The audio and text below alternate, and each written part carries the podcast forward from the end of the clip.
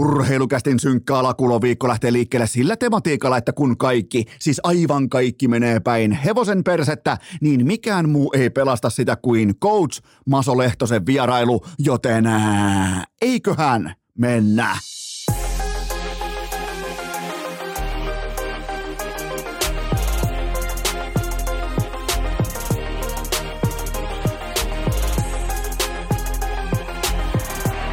Urheilukäästin kevätkausi.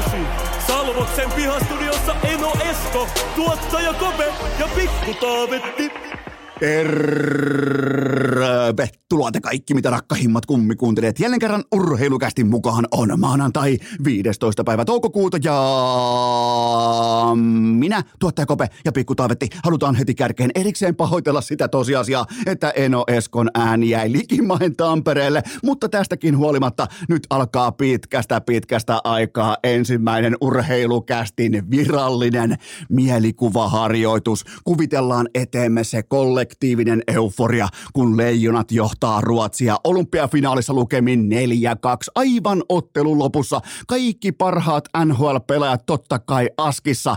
Viimeinen aloitus, Barkov, Rantanen, Aho. Maalissa Tiiliskivimäinen, Juuse Saros. Miro Heiskanen siivoaa kiekon alueelta. Suomi voittaa olympiakultaa, mutta Mutta, mutta, mutta hanska teilennä ilmaa. Pelaajat ei halaa toisiaan. Katsomossa ei todellakaan vedetä valssia, vaan nyt valokeilaan otetaan kaikki ne kolme jääkiekkoanalyytikkoa, joille peli näyttää kaiken. Ne laskee viivelähtöjä, ne laskee palautussyöttöjä, ne laskee kiekkokontrollitekoja ja totta kai kenttätasapainoa. Ja heidän päätöksellään, heidän ylijyrymäisellä raativallallaan Ruotsi voittaa tämän olympiafinaalin lukemin viisi neljä. Kuulostaako tutulta? Kuulostaako yhtään tutulta? En viittaa mihinkään tapahtumaan, mutta kuulostaako yhtään tutulta viikonlopun? Sanotaanko vaikka lauantai-illan eventteihin nähden? Nimittäin kaikkien aikojen vittu skandaali ja farssi on nyt nähty. Tervetuloa Euroviisujen ja kaikkien aikojen skandaalien pariin. Siis ihan uskomatonta pienikokoisen ruotsalaisketun paskaa, mutta eikö ole erikoista? Se on todella, todella, se on koskettavaa sekä erikoista, kun jättitapahtumissa tulee eteen mielenkiintoisia sattumia, kuten vaikka se, että FIFA myöntää kisat arvokisansa Qatariin tai N H L arpomalla arpoo Conor Bedardin Chicagon markkina-alueelle tai sitten se, että Ruotsi aivan vittu kammottavalla esityksellä voittaa Euroviisut täysin sattumalta juuri sillä hetkellä, kun kaikkien aikojen Goat viisuyhtye Abba kyllä vain Ruotsista viettää ensi keväänä viisikymmentävuotisjuhlaansa. Eikö Eikö ihan tä, eikö, aivan täysin sattumanvaraisia, erikoisia tapahtumajanoja suorastaan laitettu samaan pakettiin? Siis todella erikoisia sattumia.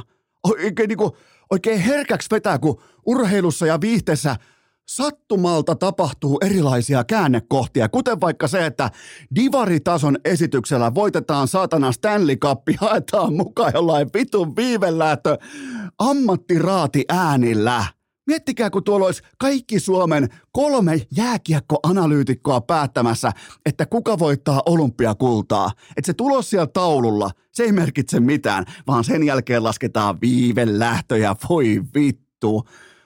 Se siis vitu vittu. Ei varmaan piku. Ei pitäisi mennä tunteisiin. Ei todellakaan, ei siis niinku, kun ei ole kiinnostanut pätkääkään Euroviisut. Ja nyt sitten sekunnin verran, kun kiinnosti, kun on totta kai, kun on oma ystävä askissa, niin nähdään tällainen saatanan pyllykylvetys, mitä tulee moraaliin ja etiikkaan ja siihen, että tämä oli ihan selvästi fiksattu kilpailu, jotta saadaan vielä kerran otettua Abalta suihin nimenomaan tämän Euroviisujen kattojärjestön toimesta. Vittu mitä paskaa. On muuten erikoisia sattumia. On N H L:ssä, on FIFassa ja on näköjään myös Euroviisuissa. Käärijä oli ylivoimaisesti paras. Ja sen perusteella jo pelkästään se, että hän oli ainoa syy suurin piirtein yhdeksänkymmentäviisi prosentille viisufaneista edes vilkaista tätä sysikammottavan paskaa tapahtumaa. Mä, mä en tiedä, mikä on viisujen kattojärjestö, mutta se otti nyt Abalta suihin väär, väärään aikaan ja väärässä paikassa, koska ne ampui itseään jalkaan. Ei, ei siis, ei jumalauta, miten voi kevättunnelma kuolla käsiin. Onneksi mulla on sentään nauhalla teille jo valmiina. Mulla on coach Maso Lehtosen uskomattoman lennokas studiovierailu. Mutta jumalauta, kun kuolee kevätvibat. Ihan suoraan pystyyn. Miettikää, miten toi kattojärjestö kehtaa tällä tavalla, kun teillä on se kruununjalokivi, kun teillä on se valmis myytävä tuote. Se kolme sanaa, tsatsatsaa. Miten tää voidaan ryssiä? Miten tää voidaan vetää vituiksi? Fiksatulla appa-äänestyksellä. Ei jumalauta. Mulle tuli yleisön reaktiosta. Mulle tuli mieleen Robert Heleniuksen voitto Dedek Sisoraa vastaan Helsingissä joulukuussa kaksituhattayksitoista. Siis siellä oli samanlainen fiilis sille, että no niin, lopetetaan tämä teatteri, että annetaan nyt, että annetaan nyt kuitenkin sille parhaalle tämä titteli ja annetaan sille parhaalle tämä pinssi mukaan, että sitten taas joskus uudestaan. Ihan siis tismalleen sama reaktio, kun Loreen menee hakemaan pokaalia. Aivan uskomaton farsi. Ja tästä tuli muuten myös mieleen olympian, äh, Torinon kaksituhattakuusi olympiafinaali, Suomi-Ruotsi. Ja nyt Saku Koivun kyseenalaisesti katkennut mailla. Miettikää, erätauon jälkeen tullaan aina upouusilla ja just tarkastetuilla mailoilla askiin. Saku Koivu erätauon jälkeen hajoaa suoraan mailla. Mä en väitä, että olisi ollut koppikäytävä sabotaasia, mutta mä totean vaan, että erätauon jälkeen mailat ei katkea heti käsiin, koska ne on pelaajan toimesta joka ikinen kerta tarkastettu siinä koppikäytävällä. Mä, mä en siis väitä, että olisi ollut Ruotsin joukkueen kohdalla tai joukkueen osalta sabotaasia, vaikka sitä totta kai oli, kuten nyt myös oli, kun Loreen ja Ruotsin Euroviisutiimi oli ihan selvästi käynyt virittämässä tappovaijerin Käärijän kaulan katkaisua varten sinne lavalle, ja kukaan ei reagoi, saatana. Ihan tismalleen samat vibat kuin ää, Torinossa kaksituhattakuusi. Ja haavat, täytyy myöntää, Eino Eskon omakohtaiset haavat, avattiin myös olkalaukkuvaelluksen tiimoilta. Mentiin kesään kaksituhattakaksitoista, mä järjestin kisat, mä toivoin, että kukaan hyvä ei tule paikalle, kukaan sellainen, joka osaa jo heittää, ei tule paikalle, pidetään hauskaa, hyvät palkinnot, tutustetaan silloin vielä täysin tuntemattomaan lajiin, vähän niin kuin lähdetään tutustumaan uuteen lajiin, kaikki samalla viivalla, niin totta kai sinne tulee vittu niitä Euroopan tason ammattilaisia jonkun Mamma Rosan lahjakortin takia, niin ihan sama tilanne. Loreen osaa jo laulaa. Niin mitä vittua se tekee tuolla? Tää on freak show. Tää on tapahtumakilpailu. Tää on, tää on suosiokilpailu. Tää on se, joka työntää kirjekuorta pisimmälle kilpailu. Tää on se, joka ottaa isoiten kivet kottikärryn kilpailu, eikä tällä ei keskinkertainen performanssi kerran ok, ehkä tuollain yhdeksän plus tason laulamisella. Voittaa vittu Euroviisut, koska ne on pakko fiksata aballe. Ei pitäisi mennä tunteisiin, mutta meni. Ja miettikää nyt, Euroviisut antoi pokaalin pitkäkyntiselle rosvottarelle, joka sai kaksitoista yleisöpaunaa yhteensä nollasta maasta. Käärijä sviippas, otti luudan mukaan ja sviippas itselleen jumalauta kahdeksantoista eri maata Boleron hihansa. Ja sitten kehtaa antaa pokaali Loreenille. Kaikkien aikojen farse, kaikkien aikojen skandaali. Kevät peruttu, tori peruttu, kaikki peruttu. Käärijä hävis Euroviisut. Ei koskaan enää. Ei mistään hinnasta eikä millään tekosyyllä. Urheilukääst. Täällä ei nostella myöskään viisujen osalta mitään divisioonaviirejä kattoon. Onneksi meillä on kuitenkin näihin hetkiin jumalten nektaria. Tämä tässä on kaupallinen tiedote ja sen tarjoaa Oshin tölkit. Kyllä vain, ota testiin. Toimii ihan kaikkiin tarpeisiin. Oshin kolme eri tölkkiä. Käydään maut kuitenkin vielä läpi. Multifruittia, orangea, on kuulkaa zeroa. Mukana ripaus, kofeiinia ja totta kai kosolti hiilihappoja. Just silloin, kun on se viikko, kun ei meinaa kulkea, kun tulee lehtiin kaukalossa, kun tulee lehtiin viikko, kun joudutaan skandaalimaisen farssin kohteeksi, niin kyllä se on kuulkaa jumalten nektari, millä tästä nousee, joten käykää katsomassa kaupasta, varsinkin jos jalka painaa vähän niin kuin sanotaanko aktiivisemman tai vaativamman viikonlopun jälkeen. Mä voisin kuvitella tuohon keliin viitaten ja näihin tapahtumiin viitaten, että aika moni saatto käydä ää, tuhlaamassa nesten varastojaan terassilla käsin, joten nyt mukaan kaupasta heti maanantai-aamuna Oshin tölkkejä, tämän kesän ehdoton M V P Oshin tölkit.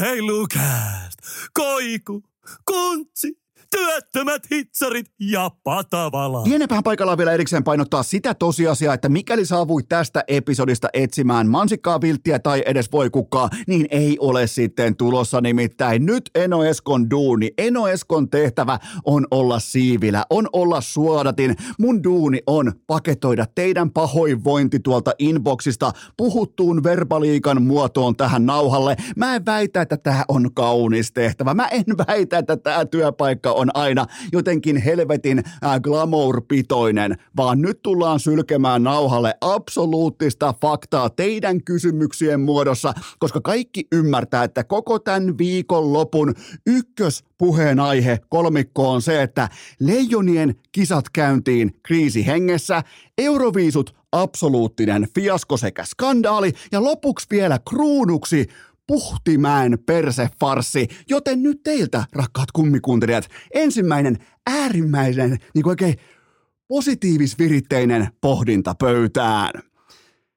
Oliko Suomen akuutti maalivahtikriisi vain avausviikonlopun maksettu ohjelmanumero? Ai saatana, kun lähdetään hyvällä liikkeellä. Mä tykkään tästä, että heti löytyy tavallaan niin kuin, meillä on heti jotakin, mistä saadaan kiinni. Mä en, mä en henkilökohtaisesti arvosta sitä, että leijonien veskat tulee pilaamaan hyvän maalivahtikriisin sillä, että ne pelaa vaikka heti kärkeen kaksi nolla peliä tai päästään yhteensä yhden uurnan just vaikkapa jotain Saksaa tai U S A:ta vastaan. Se ei sovi. Se on sen sijaan se on on paljon seksikkäämpää, että kaikki menee vasemmalta ja oikealta, joten itse vastaus on se, että se on selvää, että Jussi Olkinuoran sesongin ylle vedetään tässä kohdin ohikauden henkselimerkintä. Ää, ei herätä sitten minkään asteen luottamusta. Aiemmin on herättänyt, nyt ei ole enää, nyt ei olla menneisyys, nyt, nyt, ei, niinku, nyt ei pakitella, nyt ei katsota peruutuspeiliin, nyt katsotaan tuulilasin kautta tulevaisuuteen. Ja mä en, Ei minkään näköistä luottamusta herätä. Ei siis ei kotikatsomossa, ei paikan päällä yleisössä, eikä sen kummosemmin myöskään ton joukkueen pelaajissa.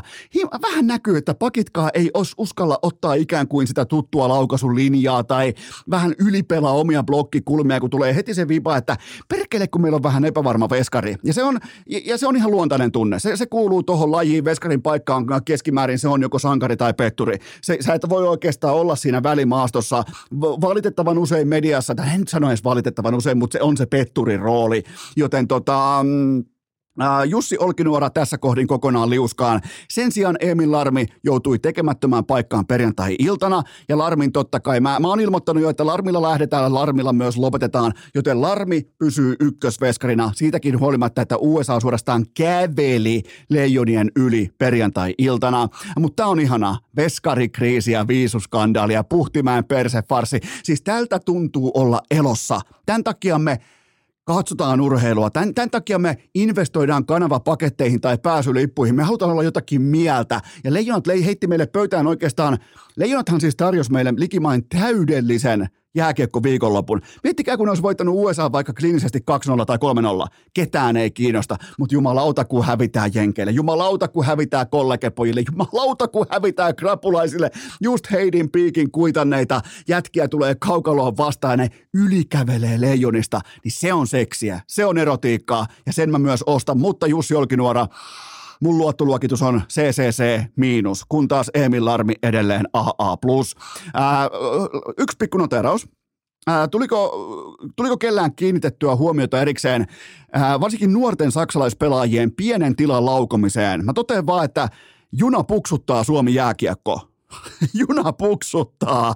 Saksalaiset nuoret pelaajat, miten tälleen Auston Matthews-mäisesti, toki ei playereissa, mutta miten pienestä tilasta, Conor Bedard-tyyppisesti, kuinka ne käyttää lauka, niin kuin tavallaan, kuinka ne käyttää koko vipuvartta, koko tota, äh, mailan kikkiä, ihan kaikkea sitä erittäin teknistaitavasti hyväkseen, kun taas joskus tuntuu, että varsinkin Euroopassa pelaavat suomalaiset, niin se laukomisprosessi, se näyttää ihan tismalleen samalta kuin vanhainkodissa naidaan. En ole koskaan sitä nähnyt, olen toki nähnyt laukomista, mutta en sitä jälkimmäistä tekemisen muotoa. Mutta voisin kuvitella, että se hitaus, se rauhallisuus, tavallaan se sellainen tietty harmonia on aika voimakkaasti molemmissa läsnä. Kun taas no, vaikkapa Saksan nuoret pelaajat, helvetin paljon laadukkaampia pienen tilan laukojia. Joten ihan tällainen pikku, pikku noteraus siitä, että mihin suuntaan juna kenties tällä hetkellä puksuttaa, oi rakas Suomi-jääkiekko.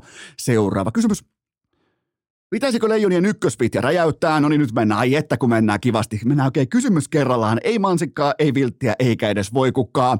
Mä oon tähän valmis. Mä oon siitä syystä valmis, että mähän siis liputan aina draaman muutoksen ja uuden perkuun puolesta, mutta ää, nyt nähdyn perusteella mä lähtisin liikkeelle siitä, että tietenkin kaikkihan tietää, kaikki urheilukästin kuuntelijat tietää, että jälleen kerran tämä on Sakari Mannisen joukkue, mutta Mikko Rantanen on kuitenkin se pelaaja, kaikki tiedostaa ja sisäistää sen, että hän on se loppuvaiheessa se yksilö, joka on pakko saada puksuttamaan kaikilla sylintereillä. Joten nyt pitää tehdä muutoksia nimenomaan sitä silmällä pitää, että mikä saisi Mikko Rantasesta parhaan esiin, koska se on kuitenkin loppua kohden mentäessä, niin se on M V P-elementti tämän joukkueen kultajahdissa. Mulle omakohtaisesti nähdyn perusteella kaksi täyttä ottelua, Kaapo Kakko todella väkevän pelivalmiuden kanssa liikkeellä, joten mä laitan Kaapo Kakon, Kippo Kapon ja Rane Raunonpojan samaan vitjaan keskelle. Tää on se paharasti, mutta mä rakentaisin samaan aikaan, nyt jos hallitte ihan vähän rönsyilyä, mikä on totta kai urheilukästissä äärimmäisen poikkeuksellista, mutta mä rakentaisin kenties myös näin. Hartikainen, Manninen ja Kasperi Kapanen. Kyllä, kuulitte ihan oikein. Hartikainen, Manninen, Kasperi Kapanen. Kapanen tuo siihen tiettyä revintäkykyä, tiettyä suoranopeutta, tiettyä lähtönopeutta, tiettyä sellaista elementtiä mukaan, missä vastustajan viisikon on pakko kunnioittaa repivää, suoraa luistelua, lähtönopeutta, kaikkea tätä. Ja se taas tuo enemmän tilaa Hartikaiselle. Joten hopeareunus, miettikää näin päin. Rane Raunonpoika on iso Viisu ja Käärijä fani. Arvatkaapa, kuka pelaa suututettuna tästä illasta lukien, koska Käärijä ryöstettiin Viisukomitean ja nimenomaan fiksatun, joku ihan vittu itse keksitty ammattilaisraati ja niiden äänien pohjalta Käärijä ryöstettiin ja kuka ei anna anteeksi? No ei tietenkään Mikko Rantanen. Hän ei tule antamaan anteeksi, joten tullaan näkemään tästä illasta eteenpäin Ruotsia vastaan aivan saatanan suututettu Rane Raunonpoika. Joten urheilukästin tulosvitjat, nyt tämän kaiken jaarittelun jälkeen, urheilukästin tulosvitjat kuuluu seuraavasti. Kakko, Suomela, Rantanen. Mitä kuulostaa? Kakko, Suomela, Rantanen. Koska Suomela on pakko saada toi se kiekollinen valmius isossa kaukalossa, mikä hänellä on, se on pakko saada käyttöön. Joten Kakko Suomella, Rantanen, ykkösketju, kakkosketju, Hartikainen, Manninen, Kapanen. Siinä on mun tulosyksikkö. Miettikää, jos Eino Esko nostaa Kasperi Kapasen kakkosketjuun ja tulosyksikköön, niin kyllä se jostain kertoo. Joten, ja samalla mä myös mä, mä, mä leimaan tässä kohdin ihan suoraan Merelän kisapassin. Ja korvaamaan se pelaaja myöhemmin, jolla ei piisaa kes- äh, keskinkertaista Ruotsia vastaan. Sen jälkeen lyödään luukut kiinni ja ajetaan samalla laivalla kohti äh, toria, kohti äh, tosipelejä, äh, kohti puolivälierää, välierää ja finaalia. Se on se. Ei, ei mun mielestä tässä, on, tässä tilanteessa ei ole lainkaan hedelmällistä tai se ei tuo mitään lisäarvoa, että odotetaan jotain pelaajaa tai tokihan sen verran on pakko laittaa foliohattua päähän, että Merelän kisapassi leimaamatta. Patrick Laineen jättimäiset mainokset nostettu ympäri Tampereen keskustaa. Just saying, foliohattu. Mm, olisiko kuitenkin, koska patesi, ei kato, Pate sieltä, kun on jättimäiset semmoiset kaksikymmentä metriä korkeat Pate-mainokset tuotu sinne, niin miettikää, kun pa- räjäyttää, jumalauta, Pate tulee räjäyttää kotiileensa. Mutta siis, joo, mulla menee tästäkin huolimatta, tästä fantasiasta huolimatta, mulla menee Merelään äh, kisapassiin leivan, mutta Mutta sen mä totean, että on tullut yllätyksenä se, että Hartikainen Rantanen, niin ne syö niin paljon samaa leipää, että ne ihan vähän ottaa toisiltaan pois. Molemmat on fantastisia pelaajia. Siitä ei ole kyse. Nyt pitää etsiä nimenomaan se optimaalinen tapa, millä saadaan Mikko Rantasesta koko kisojen absoluuttisesti paras ykkös supermegatähti, niin kuin hän onkin. Joten tota, se on se mun argumentti, miksi mä lähtisin räjäyttämään ykkösvitjaa, jota muuten by the way Jukka Jalonen ei ikinä tee. Jos joku ei räjäytä vitjoja, niin se on Jukka Jalonen. Seuraava kysymys. Nyt kun Marko Anttila vuotaa jo alivoimallakin, niin mikä on hänen roolinsa tässä joukkueessa? Mä koitin teille jo tätä hellävaraisesti implikoida nähdyn perusteella, että Marko Anttilalla ei yksinkertaisesti enää riitä, mutta tätä mä en odottanut, että Anttila ei kanna omaa vettään edes alivoimalla. Muuten hänellä ei tietenkään ole mitään käyttöä tuolla kaukalossa, mutta ää, silti mä uskon Anttilastakin huolimatta tähän nelosketjuun, etenkin kun panokset edes hieman nousee ja pelaamiseen tulee tiettyä relevanssi, siihen tulee tietty tarve, tietty merkityksellisyys, jota nyt ei tietenkään edusta joku avausmatsi U S A vastaan tai joku lauantai-illan. No oikeastaan aika niin kuin semikännihurmos-tyyppinen otatus Saksaa vastaan, mutta, äh, mutta mä silti uskon tähän nelosketjuun. Mutta sen mä voin sanoa varmaksi, että Anttila on pakko alkaa laittaa piiloon ensi viikolla, kun siirrytään pelaamaan millin marginaaleista. Ei riitä. Yksinkertaisesti ei riitä. Se, mikä riitti kaksituhattayhdeksäntoista, se, mikä riitti ihan paikoin viime keväänäkin, niin ei riitä.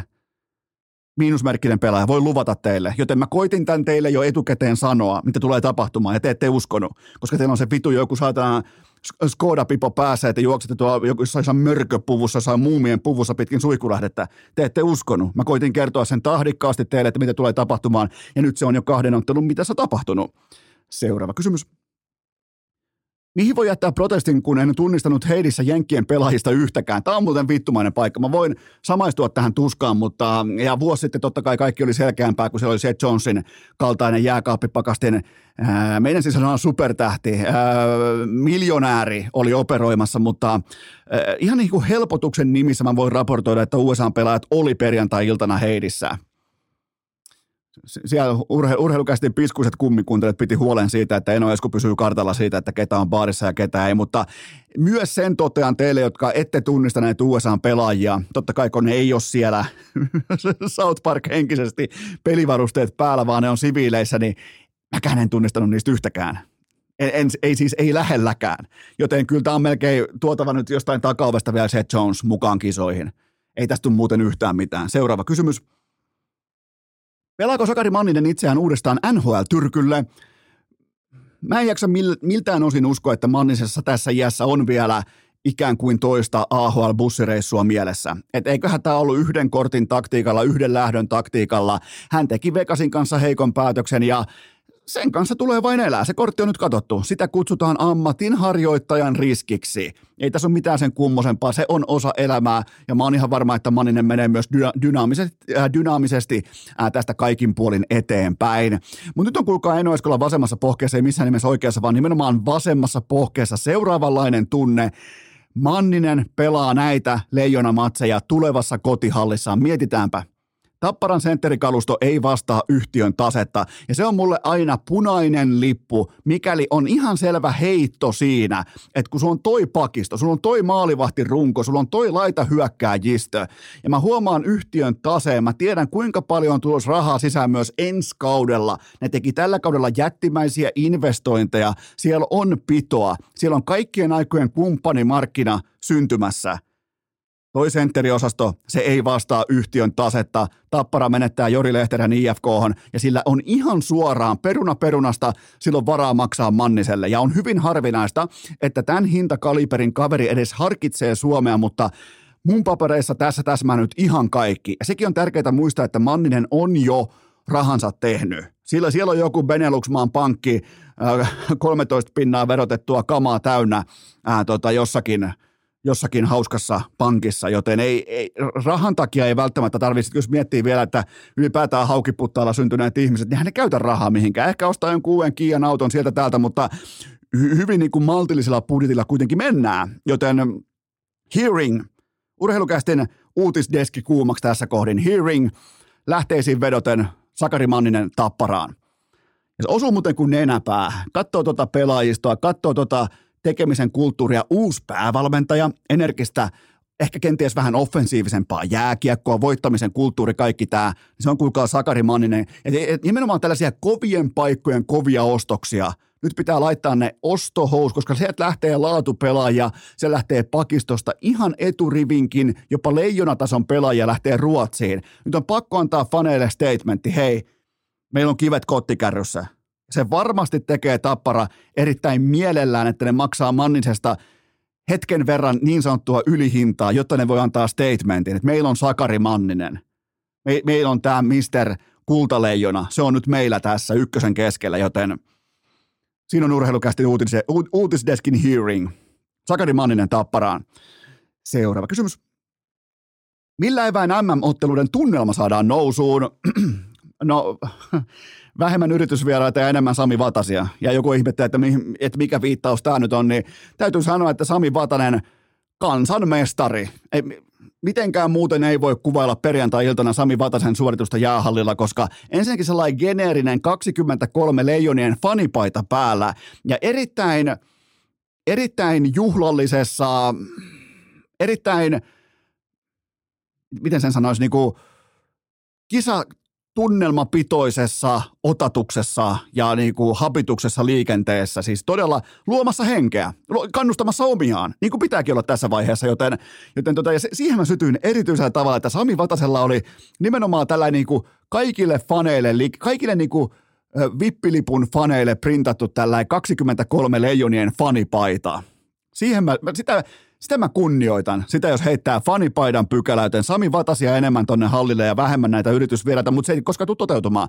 Ja voidaan oikeastaan puhua ihan, ihan vakavissaan tästä dystopia, äh, dystopiakatsomokulttuurista. Ja miksei ihan suoraan nimien kanssa, koska jos vaikkapa Onninen haluaa ampua, heitetään vaikka kolme miljoonaa euroa P R-budjetistaan M M-jääkiekkoon, niin kai jokainen ymmärtää, että sitä ei estä mikään.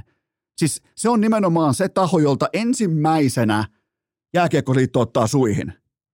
Ja jokainen ymmärtää mistä syystä.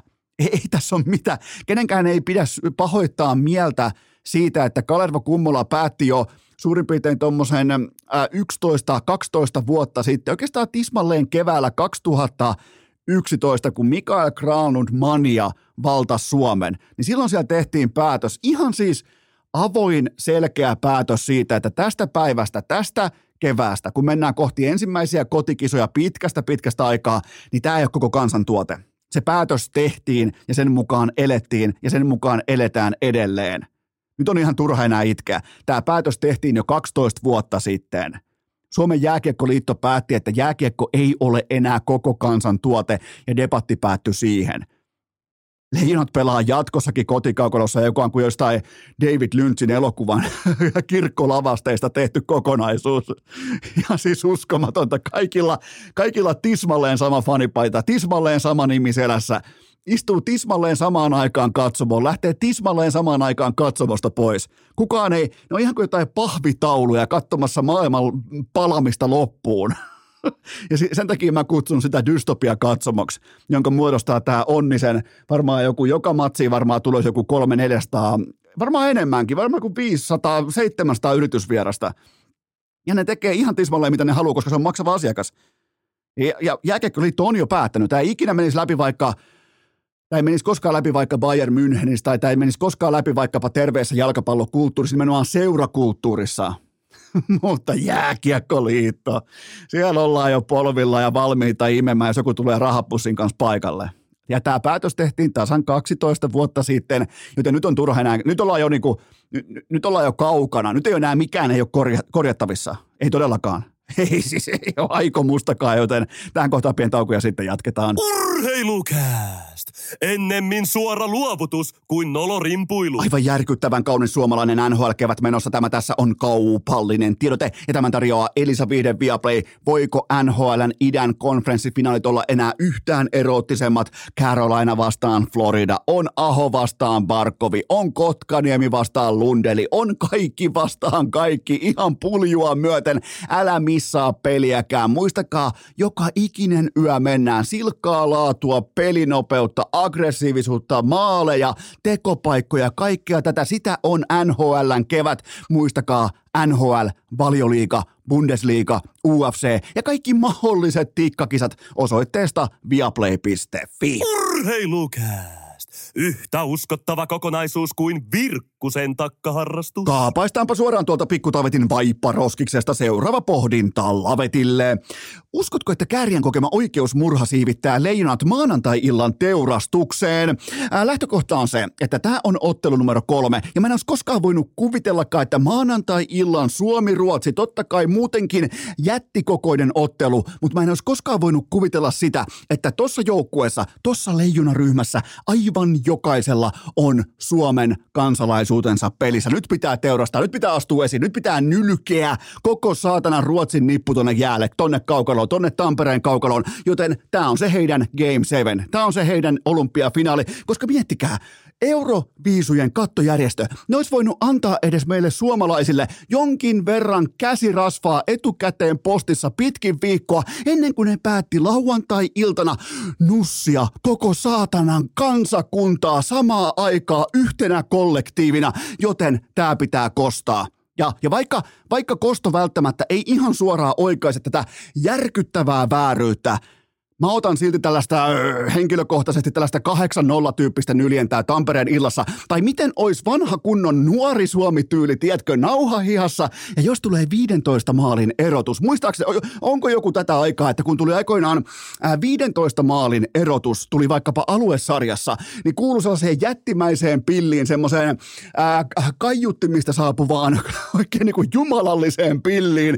Keskeytysvihellys siitä, että ottelu on paketissa, Tappara voi voitti Heinolan kiekon vaikkapa seitsemäntoista kaksi. Jos tulee viidentoista maalin ero, niin matsi aikoinaan lopetettiin siihen. Joten miten olisi tässä tilanteessa? Eli jos Leijonat pystyy hakkaamaan viidentoista nuotan erotuksen tuonne maanantai-iltaan, niin käykö sillä tavalla, että Loreen, yliarvostettu paska, joutuu tuomaan pokaalinsa oikealle aidolle voittajalle, eli Käärijälle? Mä en kysy, kansa kysyy, mutta jos joskus pitäisi pystyä tuomaan tällaisia niin kuin aluesarja- tai nuori Suomi-tason ratkaisuita pöytään myös aikuisten jääkiekkojen, tämä on se hetki. viidentoista maalinen erotus Leijonille ja Loreen joutuu jättämään sekä kaupungin että pokaalinsa. Ja mun mielestä tämä on niin kuin Tämä on vähintä, mitä voidaan tässä kohdin tehdä, joten jätkät, jos joku teistä kuuntelee urheilukästiä niin kuin siinä kopissa myös kuunnellaan, niin tämä on nyt teille Game seitsemän. Nyt on Eino Eskola tuottajakopella ja Pikku Taavetilla. Mulla, mulla omakohtaisesti täällä urheilukästin kassakaapissa, mulla on pelaajien Suomen passit. Ja sitten syntyy saatana sellainen passirovio tuohon pihalle, ellei me nähdä maanantai-illan teurastusta. Joten nyt on ihan kaikki pelissä. Mä en jos koskaan usko, että Äh, alkusarjan Suomi-Ruotsi voi sisältää ihan kaikki marmorit. Ja tämä on se hetki, kun ihan kaikki marmorit on tämän lauantai-illan oikeusmurhien, oikeusmurhan jälkeen. Nyt on ihan kaikki marmorit työnnetty pöydän keskelle. Ja tämä on nyt Leijonien käsissä. Tämä on nyt pakko oikaista. Vaikka se koko vääryyttä ei oikaise, tämä on se hetki. kahdeksan nolla, viisitoista nolla, yhdeksäntoista neljä, ihan mitä tahansa. Ja Loreen tuo sen saatanan pokaalin tänne Suomeen ja Käärijä bolero päällä, jota se pitää todennäköisesti juhannukseen asti muutenkin, niin se ottaa sen pokaalin. Niin silloin tämä vääryys on korjattu, koska meillä täällä on voittaja, niillä on häviäjä, niillä on fiksattu voittaja. Niiden voittaja on vittu osastossa Qatar, se on osastossa FIFA, se on osastossa UEFA, se on osastossa koripallon M M-kisat, se on osastossa N H L:n drafti. Ai saatana. Kyllä, Leijona. Tämä on Leijonien käsissä. Maanantai-illan teurastus. Seuraava kysymys. Mitä odotuksia lataat Dallasin suomalaispelaajille maanantai-tiistai-yön seiska-peliin? Totta kai seiska-peli Dallas-Seattle, tämäkin ottelusarja. Seattle näköjään ei suostu kuolemaan. Se on, se on keskimäärin jääkiekkojoukkueessa, jossa ei ole yhtäkään supertähteä, niin se on keskimäärin melko merkittävä tekijä, että joukkue ei suostu kuolemaan. Ja toi on jumalauta, se on sitkeä kuin paketillinen tillilihaa, mutta ää, jos mennään suomalaispelaajien kautta, niin Roope Hintzistä tuskin tarvii virkoa yhtään mitään. Puolitoista paunaa per ilta ja Edmontonin kerran elämässä poikien jälkeen playereiden pistepörssin kolmantena. Ja Miro Heiskanen puolestaan jatkossa olevista pelaajista koko N H L:n peliaika kuningas häkkipäällä tai ilman. Joten mun mielestä niin Hintz ja Heiskanen ei vaadi erillistä kommentointia, koska tavallaan se myös aliarvioi kuuntelijat. Mun pitäisi alkaa tästä teille nyt kertomaan, että et, et mitä odotetaan Hintziltä ja Heiskaselta. Jokainen tietää, mitä odotetaan tässä kohdin tältä kaksikolta. Mutta katseet kääntyy pakkipariin Lindell Hakanpää. Nyt ei odoteta missään nimessä, ei lähetä vartomaan huippuiltaa kuten vitospelissä, mutta kutospelin kaamos pitää ohittaa. Se pitää jotenkin kyetä kerimään se henkinen lammas siihen kuntoon, että kun noi erittäin massiiviset puunkaatajapakit menee kentälle, niin niitä ei kierretä siellä kuin kuoriämpäriä. Se, se oli nimenomaan tällainen kutospeli, ei herran jumala sentää. Esa Lindell, mä en siis Hakan päälle, mä en aseta hänelle veteraanipelaajan standardia playoffeihin, mutta Lindell. Jotenkin niin kuin ratkaisuhetkien pienet arkisetkin asiat, miehen merkkaaminen loppuun asti, ja tää ei ole laiskuutta, tää ei ole välinpitämättömyyttä, tää on ihan yksinkertaisesti sitä, että ei kulje. Mä en edes sano, että ei riitä, koska mä tiedän, että riittää. Mun on sit ihan riittävästi otantaa, niin on sullakin. Joten tämä on käsittämätöntä. Esa Lindell on sulanut näissä playereissa. Hakanpää ei niin pahasti. Hän on jo, toki joutunut maksamaan sitten jo kertaalleen hintaa, mutta Esa Lindell on sulanut näissä playereissa. Hän ei ole ollut sen standardin mukainen, minkä hän itse omalla urallaan on asettanut. Se on verrattain korkea standardi, mitä tulee vastustajan parhaiden pelaajien äh, tai parhaita pelaajia vastaan operointiin. Lindell ei ole onnistunut. Se on ihan yksinkertainen asia. Sen sijaan Hakanpää on ollut ihan ok. Mun mielestä jopa niin kuin odotuksiin nähden paikoin jopa hyvä.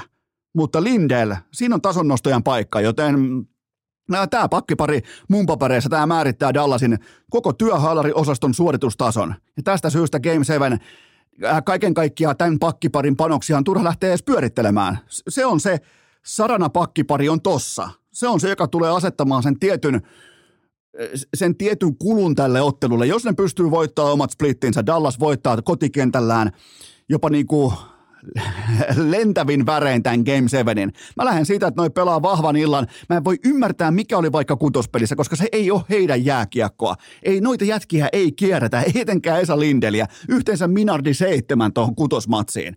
Joten mä otan heiltä, se on itsestään selvää, mutta mä otan jättimäistä tason nostoa. Mutta en kuitenkaan mitään vitosmatsin hurmosta, vaan se, että toi on se, kun se on ollut koko kauden se luotettava, se, se on ollut se sokkeli, se on ollut se perusrakenne, se on ollut saatana se betonilaatta, niin, niin nyt se, se narisee ja heiluu ja se on joku, ei, ei sitä mä en oota, mä, mä en niinku, mä en oota mitään loistoa, joten tää on se pakkipari, mikä määrittää Dallasin kulun tähän Game seitsemään, ja mä otan, että Dallas voittaa tämän kyseisen Game seitsemän, ja mä, mä povaan jopa, että Seatlesta tullaan jossain määrin kävelemään yli, Dallas viisi, Seattle kaksi. Seuraava kysymys. Kumman varaa rakentaisit ennemmin N H L-organisaatiosi Alexander Barkovin vai Sebastian Ahon? Öö, voidaan lähteä liikkeelle Barkovista. Viiteen matsiin Torontoa vastaan yksi plus kaksi ja hänestä puhutaan nyt kuin priimavuosien Sergei Fedorovista konsanaa ja, ja mä en osta. Mä, mä ymmärrän, minkä takia kotimainen media hehkuttaa Barkovia, ikään kuin yrittää esiintyä ää, muita älykkäämpänä, että hei, vähän niin kuin luokan priimus, että ope hei, mulla on läksyt tehty, mitä tehdään sen jälkeen? No minä voin tutkia Barkovin syvää dataa, löytäisinkö sieltä jonkin sellaisen tekijän, mikä saisi minut näyttämään tässä kohdin hyvältä, koska toi pelaaja tuo kentällä tavallaan ei näytä hyvältä, ja se ei varsinkaan kahdentoista megan hintalappua vastaan ole operoinut sillä tasolla, miltä voisi olettaa, niin minä tässä nyt voin tehdä tällaisen dataotanan, mikä saa näyttämään Barkovin erittäin hyvältä. Sulla ei ole sellaista, sellaista elementtiä ei ole tähän kohtaan. Mä oon käynyt kaiken datan läpi. Se, sellaista ei olemassakaan. Joten Alexander Barkov viiteen matsiin Torontoa vastaan yksi plus kaksi. Ja Barkovin suoritus kaiken kaikkiaan on ihan korkeintaan ihan ok. Hänelle ei makseta kaksitoista miljoonaa siitä, että hän on vain ok. Se, se, se, se on nyt se tekijä, mikä on näemmä äärimmäisen vaikeaa ymmärtää läpi mediakentän. Ja sitten tämä Barkovin shutdown-pelaaminen. Ei sille makseta kaksitoista miljoonaa siitä, että hänen veskarinsa on yhtäkkiä tasonsa nähden koko N H L-kevään onnekkain yksittäinen pelaaja. Katsotaan niitä pelejä. Ja laitetaan sen jälkeen vaikka natural stat-trickit tai jotkut muut niinku rullaamaan, mutta katsotaan niitä pelejä, katsotaan vaikka aloitusympyröitä, katsotaan sitä, mitä, kuinka helvetin epäonnekas Toronton piti olla ratkaisuhetkillä, jotta Barkovi pysyi nollilla. Ja, ei mitään, siis, ja sitä se on, kun mätsää maailman parhaita pelaajia vastaan. Mutta ei, ei Barkov omia splittejään voittanut, älkää nyt tulko väittämään. Tämä oli, tämä oli pelkästään, koko ottelusarjan tarina oli se, että Bob Roski yhtäkkiä pelasi paremmin kuin vesinä vuosinaan. Ja se on kohtalaisen korkea taso, ja se ei ole sen, sen kaverin kannalta, se ei ole kestävä taso. Mä lupaan teille sen, joten äh, mä otan, mulla on kaikki syy odottaa Barkovilta jättimäistä Carolina-sarjaa, koska äh, siellä tulee vastaan paljon Ahoa, ja Kotkaniemen kanssa pitää näkyä ihan selkeä tasoero. Koska Kotkaniemi jääkiekkoilijana on vähän kuin Vissistä tilattu Alexander Barkovi, joten nyt pitää ihan selvästi näkyä se, että kuka on se alkuperäinen tavallaan tuotemerkki ja kuka on se kopio. Ja tässä on se erotus, ja mä otan totta kai Sassalta todella isoa Carolina-sarjaa. Ja Ahon ottelusarjan Devilsia vastaan oli offensiivisesti yhtä vaillinnainen kuin Barkovin Torontoa vastaan, joten sielläkin oli yksi plus kaksi, mutta kukaan ei hehkuta, miten Aho pimensi Jack Hughesit ja kumppanit. Eihän se, kato, kun se ei sovi narratiiviin, niin tota... Ja sitten itse asiassa kysymys. Mä valitsen Barkovin, koska se kokonaisvaltainen upside on silti vielä korkeampi kuin tähän saakka nähty.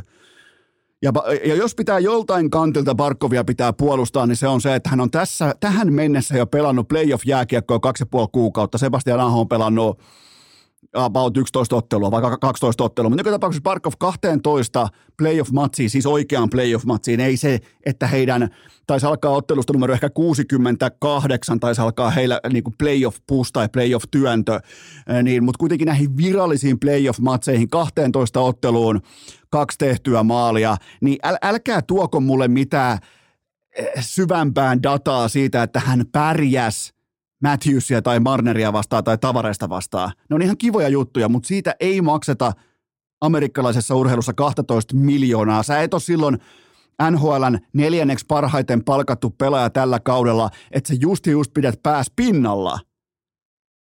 Näin se menee. Ja, ja jokainen, joka on seurannut vartin enemmän amerikkalaista urheilua, niin ymmärtää tämän. Öö, itse ottelusarjan. Mä otan kiinni Carolinan seitsemässä matsissa ja tästä enemmän sitten keskiviikon Ikan perkuulaudassa. Se on muuten mielenkiintoinen juttu, että tätä tehdessä, tätä nauhoittaessa, niin ei ole vieläkään selvillä se, että milloin tämä ottelusarja alkaa. Se on ehkä jopa pieni pettymys, mutta itse kysymykseen mä otan Barkovin ennen Ahoa ja mä otan kummaltakin merkittävää tasonostoa. Itse asiassa kummankin matchupit tulee sopimaan aika hyvin tähän ottelusarjaan ja mä otan jopa tällaista niin kuin manoa-mano-tyyppistä vahvaa kahden ykkössentteri, jota pelutetaan todella fiksusti vastustajan heikompaa aineesta vastaan, niin mä otan sellaista otatusta, jossa sekä Barkov että Aho tekee kernaasti yli paunan per peli. Seuraava kysymys. Pakottiko kanadalaistoimittaja Ville Touru allekirjoittamaan N D A:n vai miksi pysyt radiohiljaisuudessa liittyen perjantain illalliseen? No mä ajattelin pikemminkin näin päin, että mä teen teille kattavan kertaraportin siitä, kun mä sain suuren kunnian istua samaan pöytään Ville Tourun, Sami Hofrenin ja kumppaneiden kanssa, joten ja itse asiassa mulla oli tässä tapaamisessa leverake puolellani, koska mä tarkastin heti kärkeen Tourun kanadalaistoimittajaliiton jäsenkortin ja Touruhan kantaa sitä jäsenkorttia ei ironisesti mukanaan. Se salaa jopa, mä huomasin vähän oli sellaista niinku kiimaa tai sellaista kuolaa suun pielessä, kun Touru ihan selvästi jopa toivoi, että nyt ei Esko varmaan kysyä mun kanadalaistoimittajaliiton korttia. Silloin oli mukana se, totta kai siellä. Mä olen kuva siitä. Mä otin kuvan siitä talteen siitä kortista ja aion laittaa sen tänään myös Instagramiin esille, miten upea kortti on Ville Tourulla, missä lukee kanadalaistoimittajaliitto. Eli sillä pääsee, sillä kortilla pääsee äänestämään vaikka N H L:n M V P:tä ja pääsee tiedätkö Mariotissa jumalauta kolme viikkoa ilman maksua, aamupala suoraan sänkyyn ja pukus, puvut pestää ilmaiseksi ja ai että, mutta siis mm, oli muuten mielenkiintoinen poiminta Snapchatissa eräältä seuraajalta ja nyt kun sitä alkaa makustelemaan, niin se myös pitää paikkansa. Ville Touru näyttää immu ilmeeniltä nuorennusleikkauksen jälkeen ja kun sen kerran toteaa, että tos muuten on itse asiassa vähän samaa kuin immussa, niin on tosi vaikea päästä siitä irti. Todella kova haku. Ää, muita ää, noteerauksia tästä upeasta meet and greetistä ää, sekä Hofredin että Tourun kanssa, niin Hoffa odotti, miettikää mikä alfa, Hoffa odotti ensin, että Touru tilaa siipensä siipiveikkojen hot-kastikkeella ja sen jälkeen Hoffa pääsi myllyttämään positiosta oman tilauksensa, otti kylmästi perään X X-hottina omat siipensä. Uskomaton. Sitten kun järkyttävä ylikävely tuohon tilanteeseen. Ja illan kohokohdat mä annoin Tourulle urheilukästin suuren journalistipalkinnon, eli mä ojensin hänelle suurta kunnioitusta öö, hehkuen tavallaan, jopa vuotaen, jopa vähän niin kuin tietynlaista niin kuin kunnitusmahlaa vuotaen, ojensin hänelle urheilukästin viimeisen mitalikahvipaketin, eli se on nyt Ville Tourulla. En ottanut vaihdossa yhtään mitään muuta kuin se ylipäätään se, että sain olla samassa pöydässä. Ja, siis, ja lopuksi, mutta miettikää, lopuksi sain kokeilla Hoffan pikkutakkia. Iso, jättimäinen ilta siipiveikoissa. Kaikkien aikojen meet and greet. Jumala, se loppulasku, mitä nyt ikinä olikaan, niin se oli siis se oli, se oli nappikauppaa nähden siitä, että pääsee Ville Tourun kanssa vähäksi aikaa jutulle. Ai jumalauta, sillä oli kanala, kanadalaistoimittajaliiton jäsenkortti mukana, joten siinä mä, mä ymmärrän, että te, tämä teitä askarrutti ja te halusitte jättimäisen raportin tästä, että miten nimenomaan someen tai näin poispäin, mutta mä ajattelin, että mä laitan sen pikemminkin nauhalle, että pääsitte vähän niin kuin ehkä siihen tunnelmaan mukaan, että miten upea tapahtuma tämä oli. Seuraava kysymys. Voidaanko Kalle Rovanperä paniikkinappula kiikuttaa täten autotallin ylähyllylle takaisin? Mun mielestä sitä missään vaiheessa. Mä oon valmis menemään tästä nauhatarkastukseen tai jopa tuomari, jonkinnäköiseen videotuomaritarkastukseen, mutta mun mielestä missään vaiheessa Kalle Rovanperä paniikkinappulaa ei kaivettu edes esille, koska mullahan on täällä sellainen erityispaniikkinappula liittyen K R kuusikymmentäyhdeksän ja se on se, että jos mä kosken siihen lasikupuun, niin se lasikupu soittaa automaattisesti Mikki Suopurolle ja Suopuro antaa vasta luvan, että voidaanko nostaa lasikupu, ja missään vaiheessa Suopuron punainen puhelin ei ole soinut, joten myöskään paniikkinappulaan ei ole kajottu. Ja nyt oli Portugalissa, nyt oli kuulkaa sitä tuttua ja turvallista, isoa, kovaa saatana, ei, alusta pitää nuotti selvä, ei palaakaan muilla. Ja oli muuten voittohaastattelussa, välittömästi tuoreeltaan sykkeet korkealla, oli mielenkiintoinen nosto Rovanperältä, joka verrattain harvoin antaa ehkä sellaista, sanotaanko, siviiliminänsä kuvaa, julkisuuden tavallaan arvioitavaksi, mutta hän mielenkiintoisesti antoi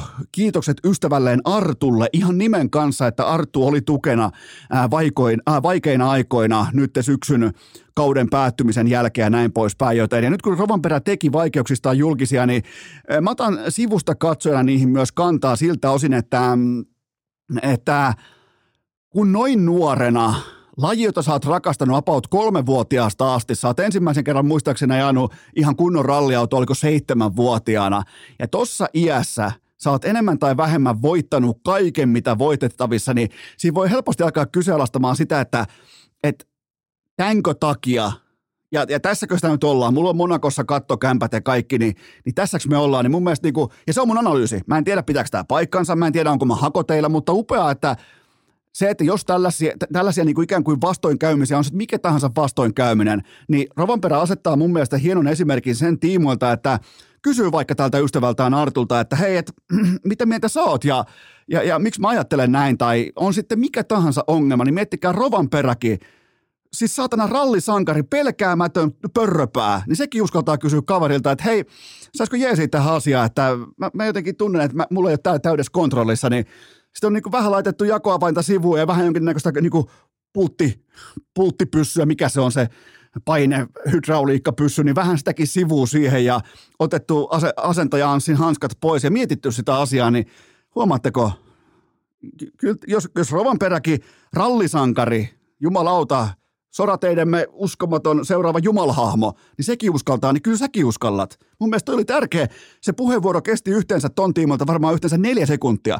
Mun mielestä se oli tärkeä yksittäinen puheenvuoro Kalle Rovanperältä, joten mun mielestä se oli niinku paljon merkittävämpi yksittäinen poiminta tästä Portugalin rallista kuin se, että Kalle Rovanperä, yllätys, yllätys, osaa kääntää rattia paremmin kuin muut. Mun mielestä tuossa oli niinku, koska Rovanperä harvoin antaa sellaista niinku inhimillistä puolta itsestään julkisuuden arvioitavaksi, ja tässähän tietoisesti niin myös teki, joten nostan tälle, nostan tälle eleelle ja tälle niin kuin ulostulolle, nostan henkilökohtaista kypärää todella korkealle. Seuraava kysymys. Kauanko sallit vielä tämän, että Juha Puhtimäki peittelee urheilukästin mainostaan ja persettään? Tämä, tämä, on, tämä menee tähän samaan kategoriaan ensin. ensin. Ja mä voisin melkein jopa sanoa, että Puhtimäen persefarssi asetti nuotin todella skandaalipitoiselle lauantai-illalle.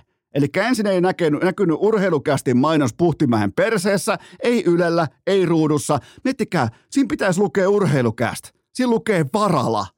Mun pitää oikein katsoa vittu, että onks, onko Ylen plurauslaite kaivettu esiin vai mistä on kyse. Ja yhtäkkiä ekaa kertaa uralla Puhtimäki on neljäkymmentäkaksivuotias. Se pelaa ekaa kertaa pesäpalloa sille, että sen paita on housujen päällä. Jos joku luulee, että mä maksan tästä, niin mä en maksa. Mä voin nyt jo ilmoittaa, että mä lähden enemmän vittu vaikka Lindorfin kautta käräjäoikeuteen kuin maksan. Mä menen, mä menen vaikka, menen vaikka konkurssiin tai jonkinnäköiseen maksuhäiriön merkintätaulukkoon tai kauppalehen vittu protestilistalle mihin tahansa, mutta mä en maksa. Mä voisin mekin jopa sanoa, että tämä Puhtimäen perse asetti väärän kulttuurin lauantai-iltaa, koska silloin tuli, heti oli vaikeita kaukolossa Saksaa vastaan, ja heti perä oli myös kaikkien aikojen skandaali euroviisuissa. Käärijä hävisi euroviisut, nimenomaan sen takia, että ratkaisu oli tietenkin peukaloitu. Joten tota, kyllä tämä jätti tosi paljon kysymyksiä. Mutta sen, sen mä lähdin pohtimaan, että onko pesäpallon tavallaan mainoskaupan, tai niin kuin pesäpallon mainosten ostaminen, niin onko se vähän kuin kävisi strippiklubilla konsanaan. Eli ensin pitää maksaa tietenkin sisään klubille, ja sen jälkeen sä voit vaikka heittää siihen jonkinnäköisiä seteleitä, mutta jos sitten haluaa haluu erityispalveluita, niin, niin tota, sen jälkeen sun pitää koko ajan niinku olla maksuvalmiudessa. Niin onko niinku, perustaso nyt vasta se, että mä oon ostanut paikan sieltä perseestä ja sen jälkeen pitää ostaa kaikki muut sieltä perseestä pois, vaikka perseen piti olla mun perse tähän kauteen.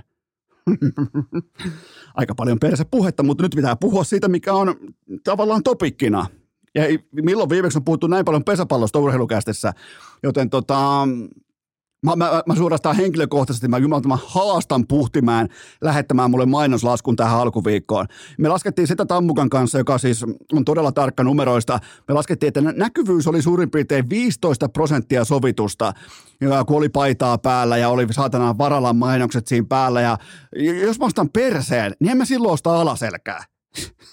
Pitääkö mun tuo anatomian dosentti tänne toteamaan, mikä on alaselän ja perseen ero, joten näkyvyys oli viisitoista pinnaa sovitusta, joten laskun maksaminen noudattaa tismalleen samaa kaavaa tässä vaiheessa, mutta nyt, nyt tämä kampanja, nyt tämä suuri persekampanja, nyt tämä vasta alkoi. Meillä on vielä, kuulkaa, pitkät kaksikymmentäseitsemän matsia edessä ja...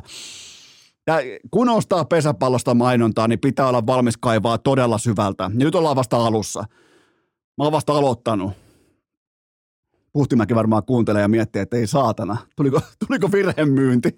Voi olla, että tuli. Sitten taas toisaalta voi olla, että ei tullut.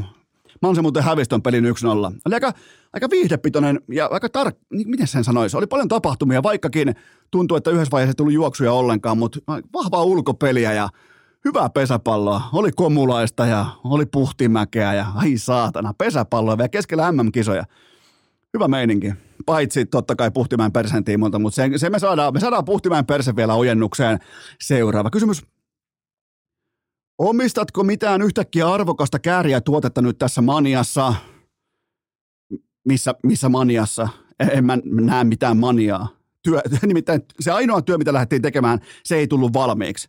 Torilta eurolavat pois ja kaikki kotiin, ei ole mitään nähtävää. Täällä ei nostella mitään divisionaviirejä kattoja, äh, mutta yksi kuitenkin, joka ei liity mitenkään jonkinnäköiseen mukamaniaan tai mu- johon mihinkään, koska sen kun käydään häviämässä Euroviisut, on turha lähteä esittämään mitään maniaa yhtään mihinkään, mutta äh, yksi tavallaan, se on aika hauska sellainen, mikä mulla on äh, Käärijän uraan liittyen, niin äh, mulla on hänen uransa ensimmäisen kappaleen alkuperäiset masterraidat. Ne on mulla, koska silloin kun me... Äh, Silloin kun mä alo- tai aloin tekemään urheilukästiä, niin piti jotenkin keksiä, että miten saataisiin tämä alkutunnusmusiikki. Mitä te olette nyt kuunnellut? Tämä on jakso numero viisisataaneljäkymmentä. Niin te olette kuunnellut sitä alkumusiikkia suurin piirtein tuollainen kaksikymmentäkahdeksan miljoonaa kertaa tähän saakka. Niin, niin tota, että miten, miten niin saataisiin toi tuosta niin skulaamaan, että miten toi laitetaan, niin ei niillä ollut mitään kopioita. Ne laittoi suoraan masterraidat mulle, mulle tulemaan ja, ja, ja näin poispäin, että...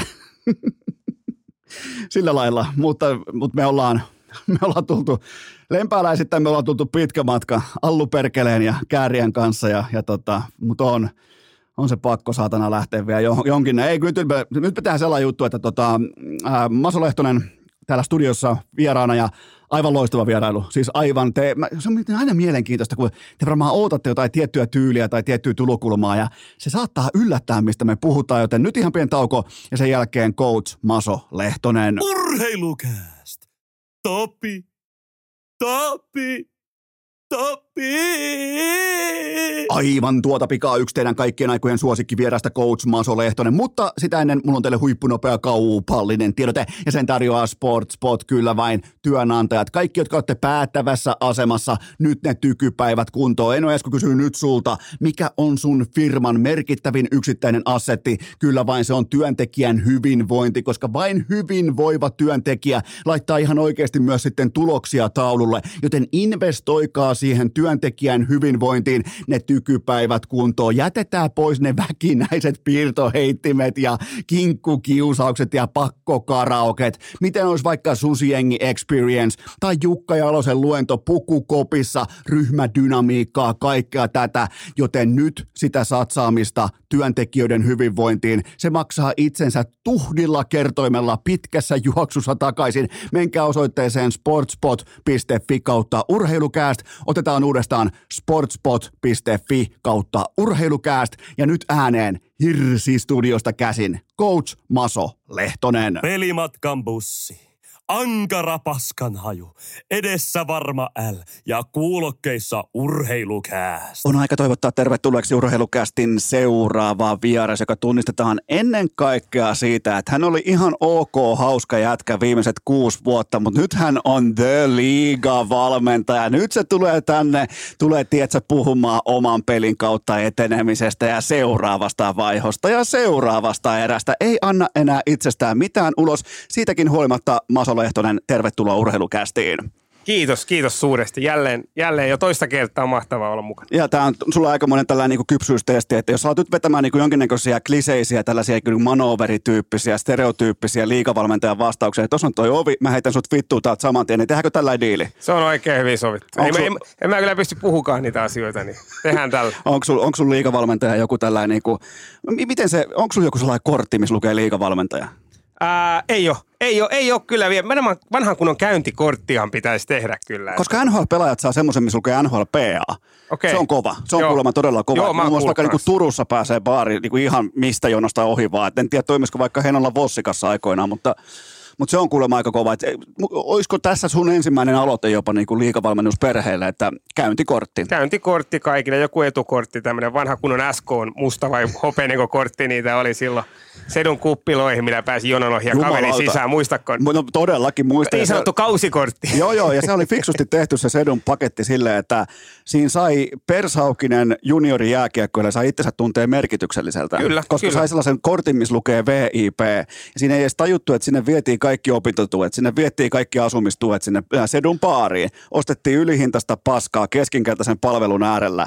Niin tota, mutta niin taas meitä kusetettiin. Mutta onneksi oltiin samassa veneessä. Oltiin, oltiin, joku kaikki meni sinne aikoina. No mites, aloitetaan ensimmäisellä lämmittelykysymyksellä. Eli sä oot ollut tässä jo kaksi vuotta sitten ekaa kertaa Askissa, niin mä teen semmoisen rajauksen, että nyt ei katsota sun ura vaikka alku tav- tavallaan sitä kokonaistarinaa, vaan koitetaan niinku leikata siitä kaksi vuotta sitten tähän hetkeen. Niin mulla on kuitenkin muutamia lämmittelykysymyksiä ja legendaariseen statukseen noussut kaksi vuotta sitten Maso Lehtosen muuttopaku, joka teki silloin ankaraa duunia tuolta tota, Imatralta Rovaniemen suuntaan, niin onko nyt jo muuttopaku, on, onko kytkintä nostettu ja tuotu kamat Rovaniemeltä Hämeenlinnaan ja tuotiinko ne ennen, ennen kaikkea samassa hengessä kuin kaksi vuotta sitten?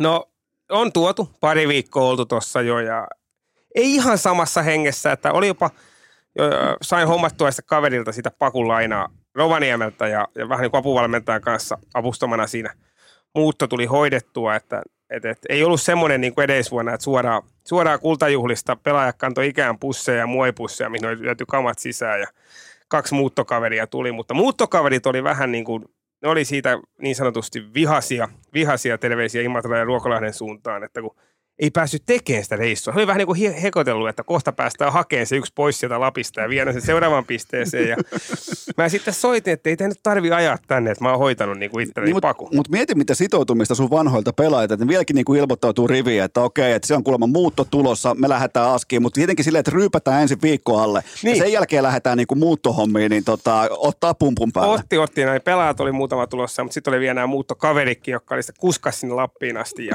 mä en sitten, mä sanon, että ei tarvitse näille mun muutamalle hyvälle ystävälle, että ei teidän nyt tarvitse tulla hakemaan mua. Niin he sitten soitti, että no sano sitten, kun oot siellä Hämeenlästä, me tullaan se sinne seuraavana päivänä, ainakin vetää ne kännit. Niin, niin, niin kun, kun se on kotona sovittu, että siinä on, siinä on kaksi päivää varattu siihen Mason muuttoon, niin sehän pitää käyttää. Niin mietin, niillä on helppo positio, ne lukee siis urheilu-uutisia ja ne katsoo sieltä, mihin Maso menee seuraavaksi. Sen jälkeen ne vaan ilmestyy paikalle, tulee niin sanotusti muuttopitsojen kanssa, eli sellaiset jumalattomat laatikolliset paikallista kaljaa ja siihen vaan, ja muutto voi alkaa. Tässä tapauksessa muutto on jo totta kai, kun sä oot liigavalmentaja, siellä on varmaan niemi tuvannut, tiedät sä laittanut kaikki viimeisen päälle, niin toi, no jätket voi tulla vaan ryyppäämään, niin kaikki voittaa. Kyllä, kyllä, ja näinhän se pitää mennäkin. Ja mun mielestä se on hyvä, hyvä peline, mitä pitää yllä. No miten tota on nyt nopeasti, jos otetaan tällainen niin kuin nopea top kolme, niin Imatra, Rovaniemi ja Hämeenlinna, niin miten, miten laitetaan nämä niin kuin podiumille? Ää, totta noin, toi on muuten paha. Et, et, kyllä mä nyt tässä vaiheessa laitan totta kai Hämeenlinna, mun on pakko vetää kotia päin ja, ja sitten Rovaniemi ja Imatra, jos puhutaan ihan, ihan tämän hetken olemisesta. Uh, yöelämä Hämeenlinnaa ei ole vielä tutustunut. Rovaniemi ihan kuningas. Uh, Imatra hyvä, hyvä, niin sanotusti sympaattinen. To, sympaattinen. Mun on pakko, mun on pakko myös todeta, että se ei niinku, tavallaan, niinku, sanotaanko korkeushyppytermein, niin, pohja, niinku, tää, niinku, pohjakorkeus ei ole vielä jär, järin. Niinku, nyt ei mennä vielä kahdesta metristä tässä vaiheessa, jos sun aikaisemmat kokemukset on Heinola, Imatra ja Rovaniemi. Heinola viisi vuotta. Mieti, viisi vuotta. Kova grindi, niin, perätommolassa. Niin, niin. On, on perätommolasta. Ja tota niin. Ja, ja lounaspaikat pitää vielä, ei vielä osaa sanoa, että tota, niihin kyllä Rovaniemi vielä käljessä, mutta ei ole vielä päässyt testaamaan tarpeeksi. Se on tärkeintä niin kuin tuossa arjessa, että on hyvät lounaspaikat. Niillä elää aika pitkälle ja niillä huonostakin päivästä tulee hyvä, jos löydät hyvän lounaspaikan. Meillä tota, aikoinaan me oltiin, oltiin Hämeenlinnassa yössä ja silloin oli sellainen huippumaalivahti kuin Hannu Toivonen. Se oli just tehnyt Boston Bruinsiin ison lapun ja siihen aikaan raha liikkui sillä tavalla, että nykyään kun ruukiet menee N H L, niin hän ei saa heti mitään näppiä, mutta silloin oli niin sanottu allekirjoitusbonus myös ruukien sopimuksiin, niin se sai heti varmaan jonkun niin kuin seitsemänsataa kiloa viiva miljoona niin kuin saman tien, niin se näkyy. Siellä oli se yökerho, mikä on kolmekerroksinen. Joku, anna, auta mua vähän, Cosmopolitan, Metropolitan. Joku Metropolitan, joo. Se olla ei ole enää, mutta A- joskus muistan kanssa. Tiedätkö, tultiin tuolta Heinolasta persaukisinä, niin a- a- aivan tiedätkö siis niin kuin paikanomistajina. Ei, ei ollut minkäännäköistä niin kuin häpeän tunteen kynnystä tai tällaista niinku tunnetta olemassakaan. Se jäi siitä ikuisesti mieleen, että, että Hämeenlinna ja kolmikerroksinen baari. En ole koskaan nähnyt kolmikerroksista baaria.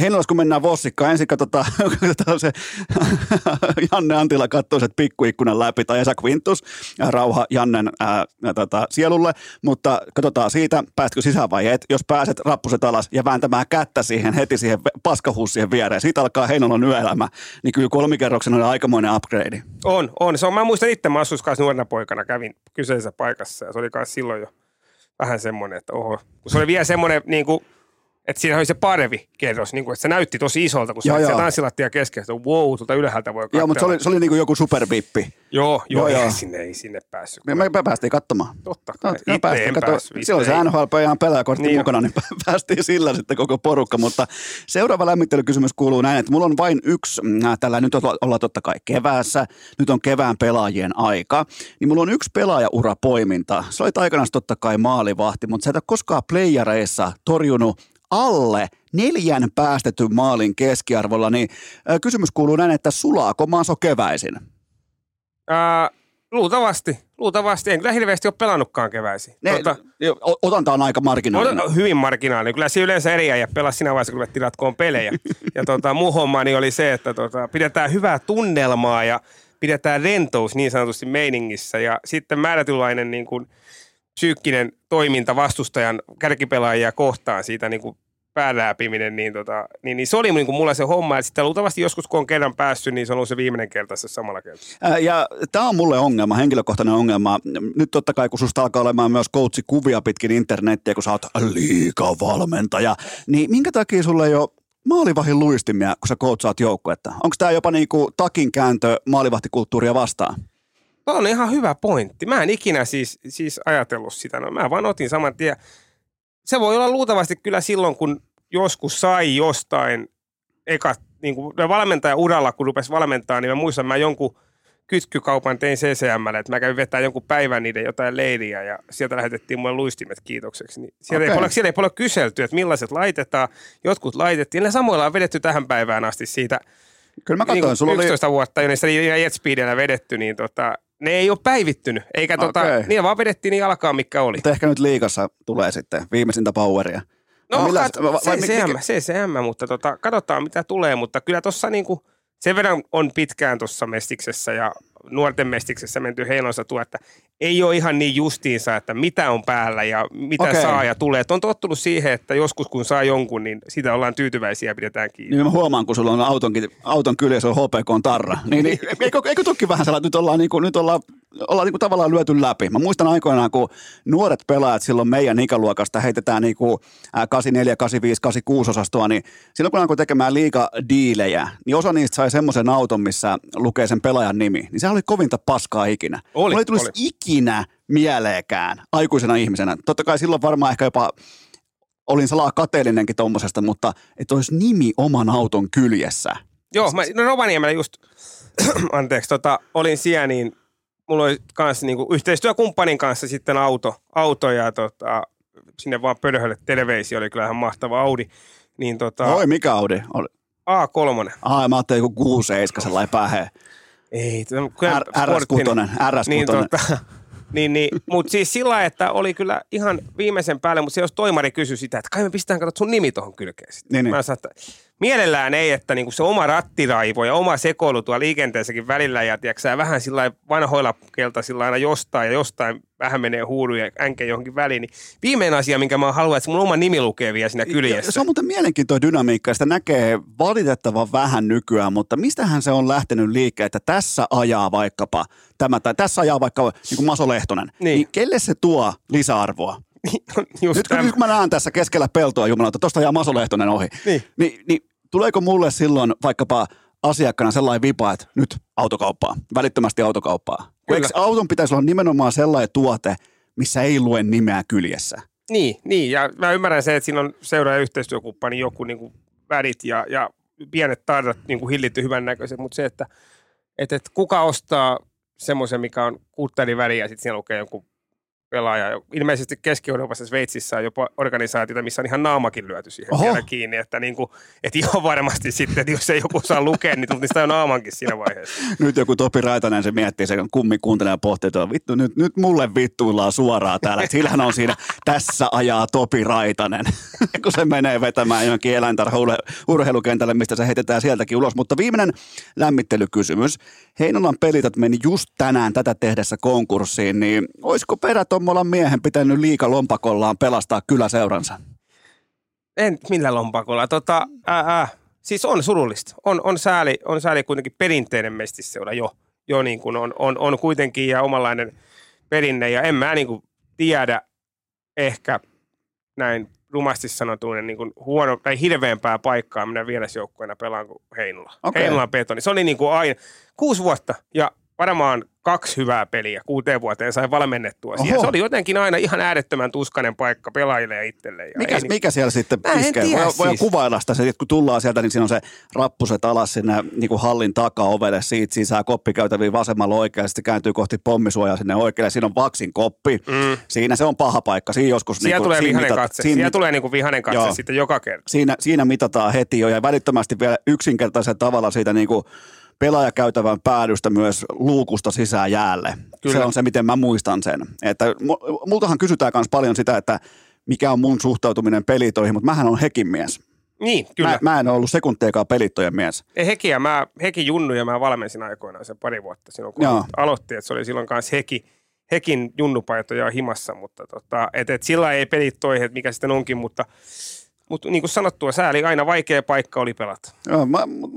Tähän pelitoihin mä totean vaan, että nimi takas hekiksi ja sen jälkeen sinne Suomi-sarja. Se kuuluu, nousi. ei välttämättä tarvitse nousta niin. mihinkään. Se kuuluu sinne opiskelijoita sisään, Vierumäen kanssa vahva yhteistyö, selkeä yhteisöllinen leima, ei mitään vitu haaveilua jostain Teemu Selänteen omistajuudesta, vaan ihan siis oman standardin, nimenomaan se heki takaisin, jonka paidassa mä pelasin pikkulapsesta alkaen. Ja mä kävin katsomassa, mä muistan vieläkin legendojen nimi Marko Nyyman, Kenakkala, Vellin kaikki. Mä muistan ne kaikki ihan ulkoa. Ihan siis mä muistan niiden lapojen käyristyksiä, miten ne laittaa erkat. Mä en pysty sanoa pelitoista yhtään mitään. Niin no, si- Sivenomaan se yhteisöllinen puoli. Se, että kun mä näen vaikka Marko Nyymanin, kun se ajoi aikoinaan vaikka poliisiautoa, kyllä mä ajattelin, että tossa menee hekin numero kuusitoista, joka niin. laittaa sellaisen pienen mustan keskierkan sen lapaa, sellaiseen puukohoon. Niin. Ni- niin siitä on kyse, kun puhutaan paikallisseurasta, eikä mistään satanaan haaveilusta, että jostain Kaliforniasta paukkaa yhtäkkiä joku Selänne jumalattoman toisen, niin vähän kuin sun kaltaisen lompakon kanssa, niin, niin tota, se tulee, että mä kuittaan nyt tämän kaiken ja tästä näin alkaa tää ja bla bla bla, kun tietenkään mikään ei ala.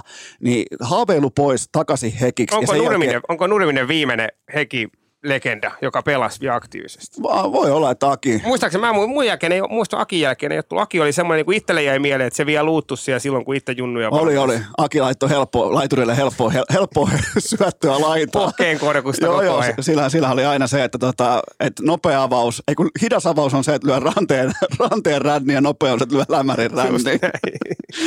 Tota, mutta taisi olla, taisi olla Aki, tällaisia viimeisiä mohikaaneja, jotka, jotka silloin operoi. Muistan toki Akin myös siitä, koska olin samassa ala-asteella, niin kuin samalla ala-asteella Joo. aikoina. Ja se oli silloin, mä heittäisin, se oli vitosluokalla, kun mä olin kakkosluokalla. Meillä oli kova into päässä just pelaamaan pihapelejä. Niin Aki vasemmalla jalalla ihan tähti siellä pihapeleissä. Okay. Joo, joo, harrastaa nykyään maastopyöriä, terveisiä vaan kummikuuntelija Aki Nurmiselle. Mutta, mutta tota, elikkä ei, siis sä, onko nyt virallinen tieto, että sä et oma...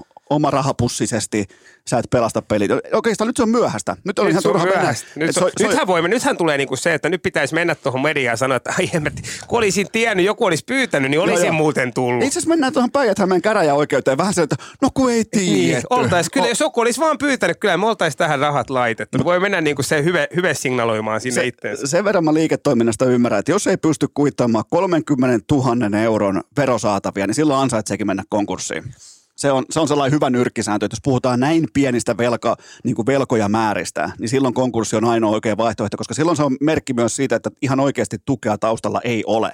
Ja tämä mahdollistaa Hekin palaamisen, kyllä. Nimenomaan ei pelittoja, joka oli siihen kohtaan tehty vähän niin kuin feikki nimi, joku mennään mestikseen pelittoina, Heki is back, siitä se muuten lähtee, mutta ää, mennään, mennään tähän itse, itse oikeastaan pihviin, mutta sitä ennen kuitenkin napataan ihan pieni tauko ja sitten jatketaan.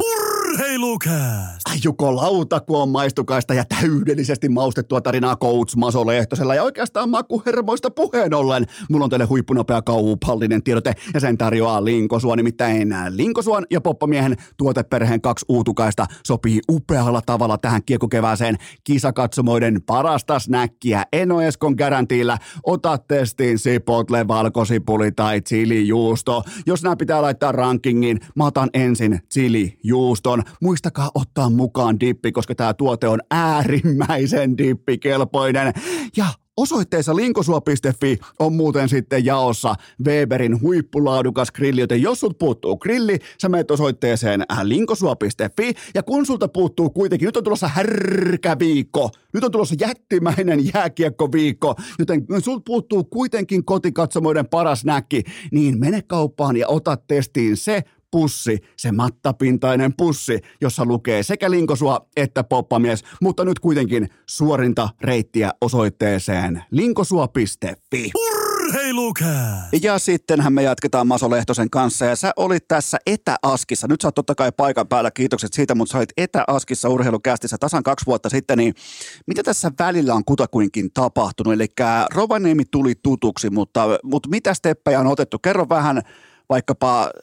Kerro siviilimasosta, kerro öö, päävalmentajamasosta, mitä on opittu, mitä jäänyt takataskuun, komeat farkut, hienot taskut, varmaan muutakin kuin lompakko jäi mukaan.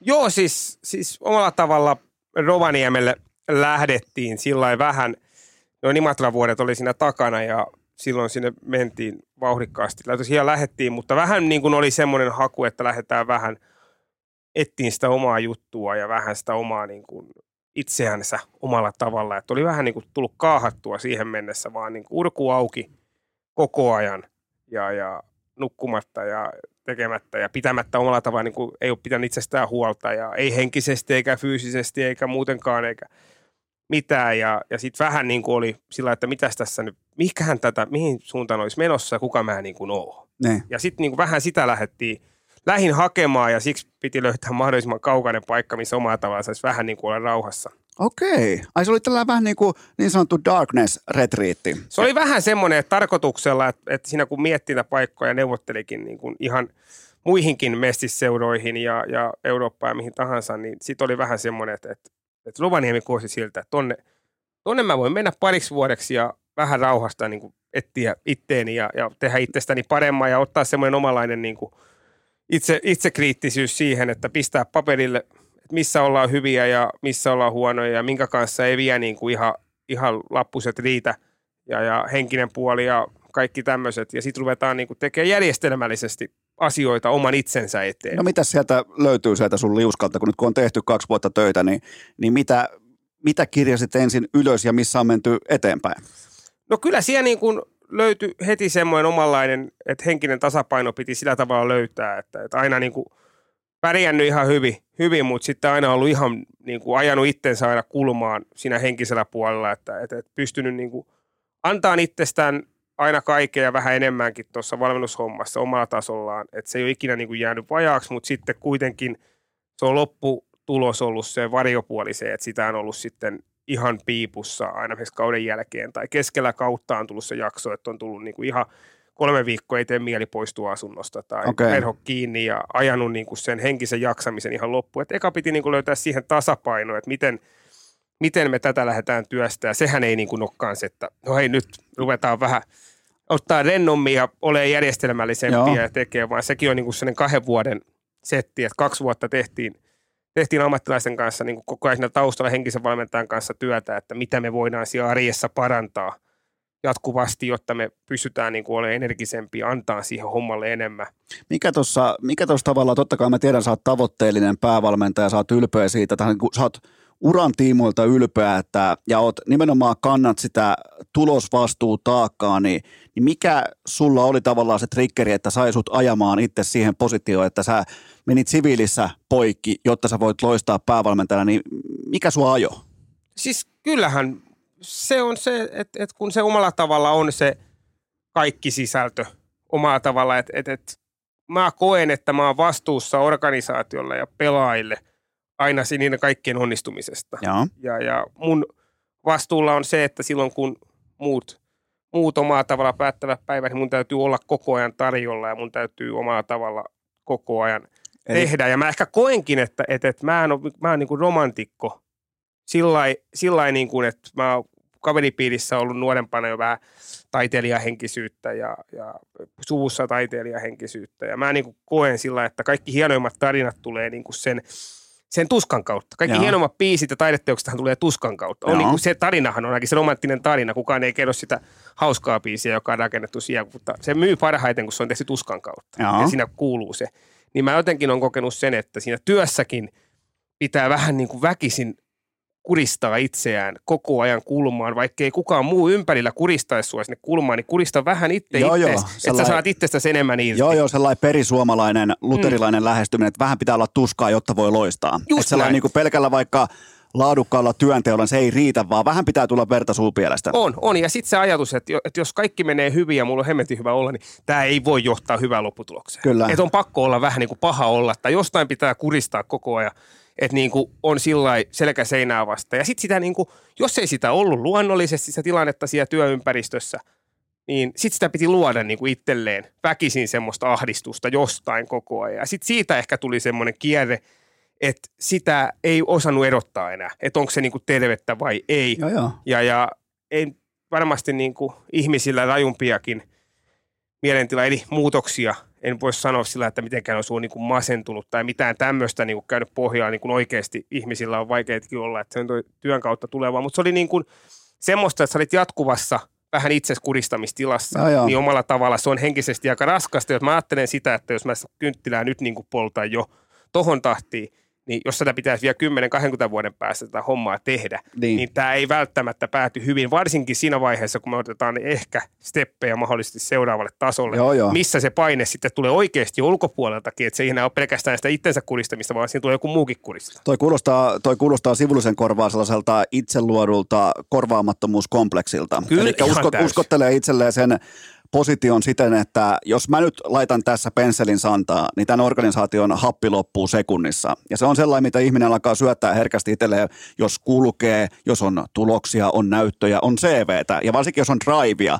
Se on sellainen, se on sellainen asia, mikä, mitä ei sovi mitenkään väheksua, on nimenomaan se, että kun säkin menit silloin, niin sä olet totta kai nuori päävalmentaja. Sähän niin kuin oot täynnä, sä jatkuvassa tondissa, satana, tonne mennään, tonne ja hyökätään ja ei, kato, ei välipäiviä, ei vapaapäiviä, niin her, herkästi myös ajattelee, että että itse asiassa mä oon se korvaamaton täällä, niin näin ilmeisesti myös kävi. Oli, oli ja just tästä, tästä Vasanan kanssa puhuttiin, joka mulla oli henkisenä valmentajana tuo Rovaniemellä, että kun ongelma on sitten se, että kun sä jatkuvasti niin kun toimit näin ja sä ajat itsesi vähän niin kuin siihen ahdistuneisuuden tilaan ja sitten jos sä vielä keväällä onnistut jo niin kuin vielä voittamaan, niin sulle jää se mielikuva ja muistikuva, että tämmöinen olotila, ahdistunut olotila mulla pitää olla, jotta me voidaan voittaa. Ja sä niin kuin koet, että ne on jotenkin muka yhteydessä toisiinsa. Joo, joo. Vaikka faktaa luultavasti se, että me voitettiin sitä mun ahdistuneisuudesta huolimatta. Joo, joo. Ei sen ansiosta, mutta ne yhdistyy mun päässä, jolloin mä ajattelin, että tämä on ainoa oikea tapa toimia. Kyllä. Ja, urheil... ja sitten sen jälkeen mun on tosi vaikea päästä siitä irti. Joo, joo. Ja ihan sama, kun sulle tulee vaikka hyviä tuloksia jonkun taikauskon tiimoilta, niin sä vaikka ajat samaan reittiin hallille.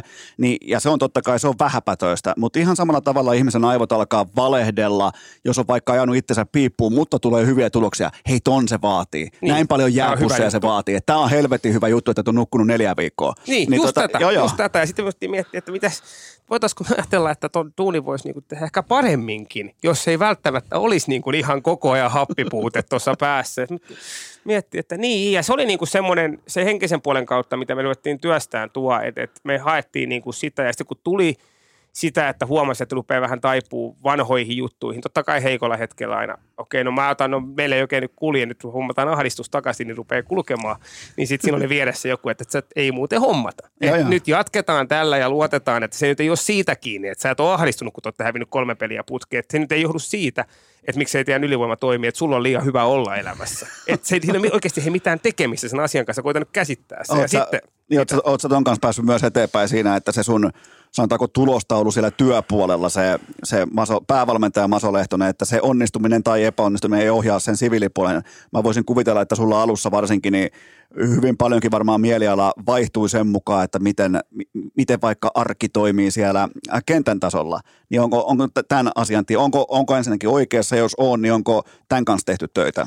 On, on tosi paljon ja tossahan on, sä oot tosi oikeassa, että sehän urheilijalla ja valmentajilla varsinkin tulee paljon, kun keskustelee, niin tulee se, että se me mittautetaan sitä omaa ihmisarvoamme sillä onnistumisessa. Se on varmaan urheilijoilla aika monella sama. Et, et, et, sanotaanko näitä valmentajana, kun sä voitat jonkun hyvän pelin tai sanotaanko, että sun joukkue voittaa jonkun hyvän pelin, niin sä koet itsesi niin kuin ehkä maailman kovimmaksi jätkäksi. Sä kävelet aivan, tiedätkö, sä voit mennä ihan mihin vaan, sä tunteet, että sä voitte hemtä vaan. Sulla on aivan täys jumalafiilis, kompleksi käynnissä. Sitten sinä päivänä, kun te pelaatte huonon peli, niin sulla on semmoinen olo, että oikeasti musta ei ole mihinkään. Että mun pitäisi, niin kuin, mä en kehtaa niin kuin mennä edes kauppaan, kun musta tuntuu, että mä oon niin, niin huono ihminen, että mä en saisi mennä tuohon S-markettiin. Että se niin kuin ohjaa tosi vahvasti sitä monella ja ohjaa itselläkin. Ja en voi sanoa, että on kokonaan niin kuin päässyt vielä irti. Totta kai se edelleen vaikuttaa vahvasti, kun se on niin tärkeä asia. Mutta Mut kyllähän se, kyllähän niin se sen, via... sen tiedostaminen on jo aika hyvä vaihe. Ja mä olin just siihen tulossakin, että ylimalkaan sen tietää, että jos on jotakin tiettyjä ajatuksia, niin, niin mistä ne voisi olla, että ne on tullut tai miksi ne on siellä olemassa, minkä takia joku tietty sisäinen ääni pääntää sua johonkin tiettyyn asentoon. Niin se on tärkeää tiedostaa, että tällaisia on, että ne ei vaan satu, niin kuin satunnaisesti, sitä ei vaan yhtäkkiä tuu jostain tyhjästä. On ja Va- sitten asian tiedostaminen, että kun sitä niin kuin esimerkiksi ihminen trikkelöityy määrätyistä asioista positiivisesti ja negatiivisesti. Esimerkiksi jos huomaa tai ymmärtää, että okei, joku asia trikkelöi mua, että mulla menee hermo vaikka johonkin, jonkun tyylisiin tilanteisiin. Joo. Tai jos, mut, jos mä oon itse jonkunnäköisessä tilanteessa tai keskustelussa tai väännössä, että milloin mulla tulee huono fiilis jostain tilanteesta tai millaisissa asioissa, niin se, että et, et itse ainakin on niinku päässyt ja oppinut, oppinut siihen, että et pystyy hyppää niinku siihen viideksi sekunniksi ennen kuin trikkelöityy, niin sen itsensä ulkopuolelle ja tunnistaa vähän ulkoa, että okei, miksi tämä asia ottaa mua päähän, tai miksi mä oon kohta valmis huutamaan tuolle pelaajalle tai kollegalle, että jotain niinku rumaa, niin, koska niin. mua harmittaa joku asia, että miksi se harmittaa mua. Sitten sä, niinku, sä tajutat, että okei, tämä on se syy, toi ei oikea, ole oikea syy ja jarrukkii. No, ja eipä niin kuin annetakaan sen tunteen viedä, koska toi on ihan tyhmä syy. Tämä onkin mielenkiintoista katsoa ensi kaudella liikaa tota, H P K:n penkin takana, kun siellä lähtee oikein nä- näkee, kun kuinka Lehtosella alkaa, niin kuin, alkaa puurokattila kiehumaan, niin se astuu itsestään sen viisi metriä vähän sivustalle ja katsoo itseään sitä. No niin, otetaan sykkeet alas. Ei onnistu, muistetaan. Niin kuin sanottua. Joo, joo. Ollaan, ollaan matkalla vasta. Ollaan matkalla, mutta tätä kaikki huomaatko, kun piti tulla, tai niin kuin lähtökohtaisesti ja usein päävalmentajan kanssa puhutaan jääkiekosta tai jostain, niin, niin mun mielestä tämä on paljon mielenkiintoisempaa se, että lähtee etsimään jotain ja kenties jopa löytääkin jotain, kuten vaikkapa sä Rovaniemeltä. Nimenomaan se, että joskus, ja se olikin silloin vähän, mä muistan sen spekulaation, koska oli tullut kuultaa ovista ja ikkunasta, niin kaikkihan odotti, että silloin tapahtuu tämä liigasteppi. Ja se tuli myös ihmisille shokkina, että, että se on se Rovaniemi. Nythän tämä tarina selittää itse itsensä vähän niin kuin jälkikäteen, että, että sä et lähtenyt hakemaan sieltä jotain uutta viivelähtöä, vaan nimenomaan etsimään itseäsi. Ja joskus pitää lähteä helvetin kauas, jotta voi nähdä vähän lähemmäksi, niin kuin sä teit siellä, joten mä nostan tuolle hattua, koska tästä ei olla puhuttu sanakaan ennen tätä sessiota. Ei olla, ei olla, ja totta kai niin kuin siinä on hyvä, kun sanoit, että haette uutta viivelähtöä. Totta kai niin kuin ammatillisestikin koki, että tarvii vahvistusta, ja, ja mä hommasin ympärilleni apuvalmentajaksi semmoisen ihmisen, joka on, mä tiesin, että joka on tosi hyvä taktisesti ja tosi kiinnostunut niistä asioista. Ja että niin kuin mä haluan semmoisen sparraajan siihen viereen, joka sitten tulee taas haastaa mua, että hei, voitaisiko me pelata eri tavalla. Että kun se oma, oma arki ja oma N S-pelikirjasta puhuu kaikki jollakin, se, se pelikirja aika laajakäistä, mutta semmoinen ajatus pelaamisesta oli määrätynlainen. Niin sit mä niin kuin ajattelin, että okei, tää ei ole vielä ehkä tarpeeksi monipuolinen. Että nyt mä haluan tuohon ympärille ihmisen, joka kyseenalaistaa mua joka päivä joo, joo. ja joka tuo mulle uusia ajatuksia. Ja, ja sitten taas Miksan kanssa niin kuin kaksi vuotta jumpattiin sitä asiaa, että mietittiin ja tutkittiin ja, ja tehtiin todennäköisyyksiä ja käytiin paljon videoa läpi keskenämme siitä, että, että mikä se voisi olla, miten me voidaan kehittää myös sitä omaa niin kuin laaju, laajuutta ja ymmärtämistä sitä pelistä ja sparrattiin vähän toisiamme. Toi on mennyt nykyään hurjaksi toi, että päävalmentaja haluaa ympärilleen ihmisiä, jotka on eri mieltä. Aikaisemmin päävalmentaja halusi siihen vain ihmisiä, jotka on tismalleen samaa mieltä, pitää turpansa kiinni, ehkä avautuu saunaillassa ja se on siinä. Ja muuten päävalmentaja kantaa kaiken taakan yksin, niin tota, on tämä mennyt... Tämä valmennustiimi tavallaan, tällainen moderni ajattelu, niin tämä on mennyt aika pitkälle. Jos mietitään vaikka meidän junnuvuosia, niin eihän siellä ollut mitään valmennustiimejä tai tällaista. Kyllä se oli päävalmentaja. Se, se oli päävalmentaja, apuvalmentajaksi hommattu se, joka suostui siihen tulemaan. Jo, jo, jo, tai, tai, tai kaveri. Joo, joo, tai sitten se, joka kertoo jotain puolikiusallisia pillujuttuja kopissa. Niin se on usein niinku, varsinkin niinku junnujoukkueessa. Mä en tiedä, miksi ne aina ajautuu syystä tai toisesta apuvalmentajaksi, mutta siellä ne kuitenkin oli. Niin tämä on...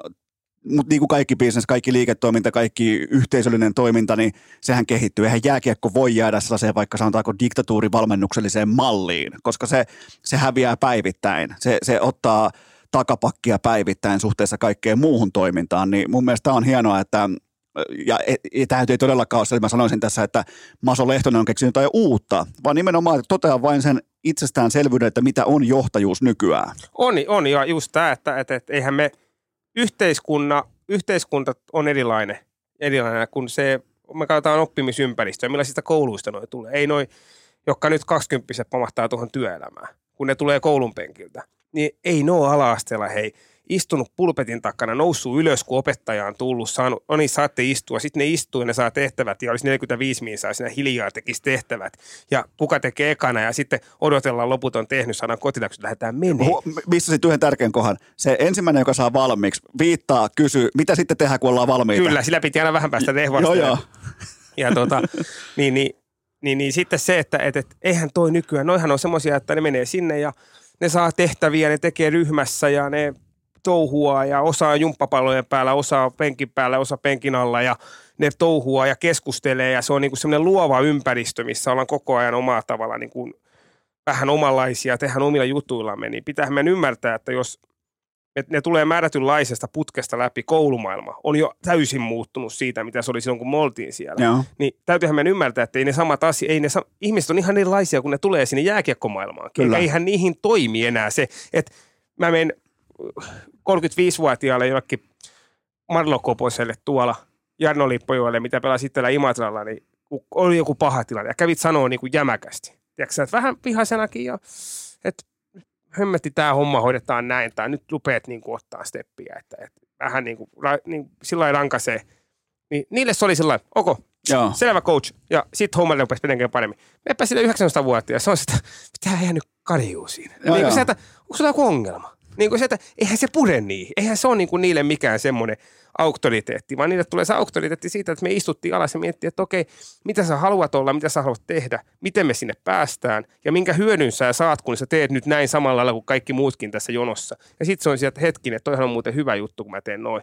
Mä todellakin omistaudun ja tuun tekemään noin. Tämä on, tämä on hyvin mielenkiintoista, että miten pelaajatyyppi tai tavallaan ei pelaajatyyppi, koska jääkiekko ei ole yhteiskunnasta mitenkään niin kuin erillinen saareke, vaikka joskus se valitettavasti yrittää olla, mutta joka tapauksessa niin kuinka erilaista kaikki kommunikaatio, kaikki lähestyminen, kaikki ihmisen valmentaminen, kaikki tämä, niin se on, se on ottanut järkyttävän isoja steppejä. Ja mun mielestä on kiva nähdä, että siellä on niitä päävalmentajia Askissa, jotka on sitä tulevaisuutta, sitä nykyisyyttä, pikemminkin kuin kenties sitä menneisyyttä, joka on, on sitten vaikka autoritääristä diktatuurivalmennusta, mutta mä tykkään enemmän tästä, missä lähestytään ensin ihmistä, sen jälkeen kenties pelaajaa. No joo, just tämä ja niin kuin sanottua, niin meidän pitää ymmärtää, että, että meidän pitää olla yhteiskunnan mukana. Me ei voida toimia niin kuin koko eri lailla kuin muu yhteiskunta, vaan kun muu yhteiskunta menee eteenpäin ja ne kasvaa määrättyyn johtamistapaan ja kasvatustapaan, niin meidän pitää myös ymmärtää, että Täh, nä, tähän on tottunut. Näin meidänkin pitää toimia. Me ei voida ajatella, että maailma menee eteenpäin, me ollaan tässä.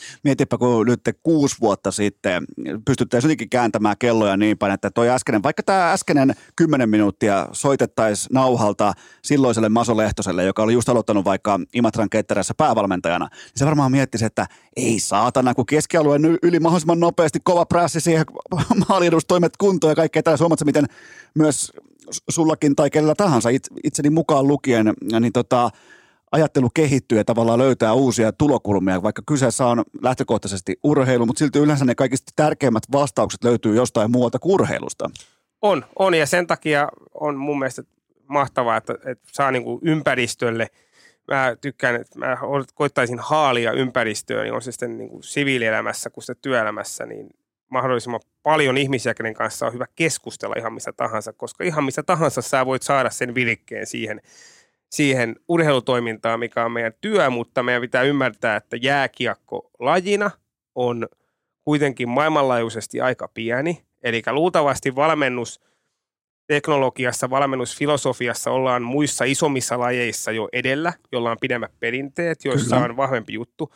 Ja meidän pitää myös muistaa se, että urheiluna me ollaan edelleen myös pieni asia koko maailmankaikkeudessa, eli luultavasti jossain muussa johtamisessa ollaan jo meitä edellä. Kyllä. Eli ei pidä ajatella sillä, että mä olen nyt tässä jääkiekkovalmentaja, mä luen jääkiekkovalmentajien kirjoja ja me ollaan niin kuin se johtamisen maailman huipulla tässä. Meillä on maailman mahtavimmat johtamisjutut, kun me voidaan mennä viedä jalkapalloa ja tajuta, että hei, noi on muuten viisikymmentä vuotta meitä edellä ihan Kyllä. kaikessa, harjoittelusuunnittelussa ja tilastoinnissa ja kaikessa. Ja siinä me mennään jenkkifutikseen ja koripalloon, joka on entistä enemmän niin kuin meidän edellä kaikessa. Ja sitten me hypätään sieltä vielä johonkin oikeasti määrättyihin asioihin, niin kuin yhteiskunnallisesti tärkeisiin asioihin, jotka on vielä niitäkin edellä. Niin me tajutaan jossain vaiheessa, että ei me ollakaan ihan siellä topissa, että silmät avaamalla me voidaan oikeasti oppia tuosta ympäristöltä aika paljon. Ja jos vilkaistaan ihan lajin sisälle tai niinku tavallaan lajitekniikan puolelle, niin se, se aina saa mun karvat pystyyn, kun joku konkari, sanotaan vaikka joku vähän meri, isostikin meritoitunut vanhan liiton jääkiekon päävalmentaja toteaa, että hän ei vaikkapa usko maali odottamaan. Mm. Hän, hän tulee ilmoittaa, että hän ei usko maali odottamaan.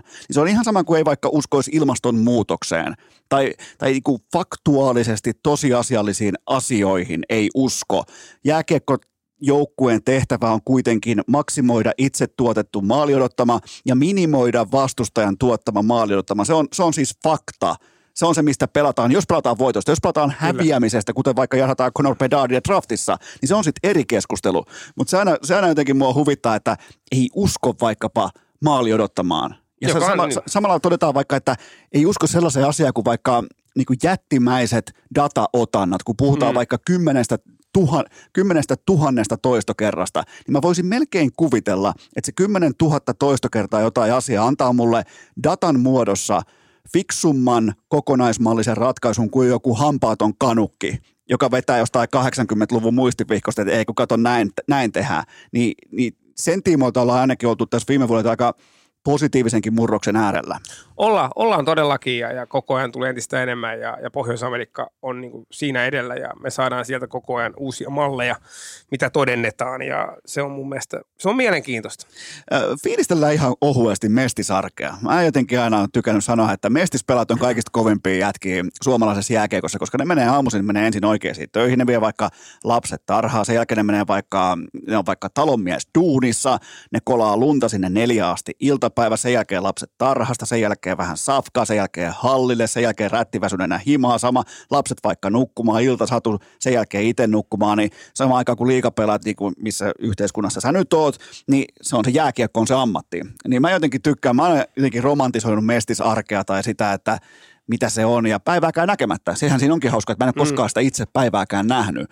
Joten tota, mitä, mitä, muisti, tavallaan niin kuin mitä muistijälkiä sulle jäi siitä? Varmaan aika elävästikin mieleen. No joo, siis toi on ihan huikea, että moni, moni sama niin kuin ajatus sitä mestisarjesta fiilistelee, että, että, että tämmöistä se on mestis. Ja, ja, ja fakta on se, että, että, että valmentamistani pelaajista on niin kuin ton samalla pelaamisen, talvella pelaamisen ohessa, niin ehkä yksi sadasta käynyt töissä. Että mm. ne on kaikki pelannut ihan ammatikseen sitä, ja, ja, ja se arki on sillä ihan identtistä, että me tullaan ihan samaan aikaan aamulla yhdeksän kolmekymmentä, yhdeksän neljäkymmentäviisi hallille, kun liikapelaajatkin, ja vedetään se aamujää, ja siinä on se päivän pääharjoitus, ja sitten illalla on, on soveltavia harjoitteita, jos on, tai peli.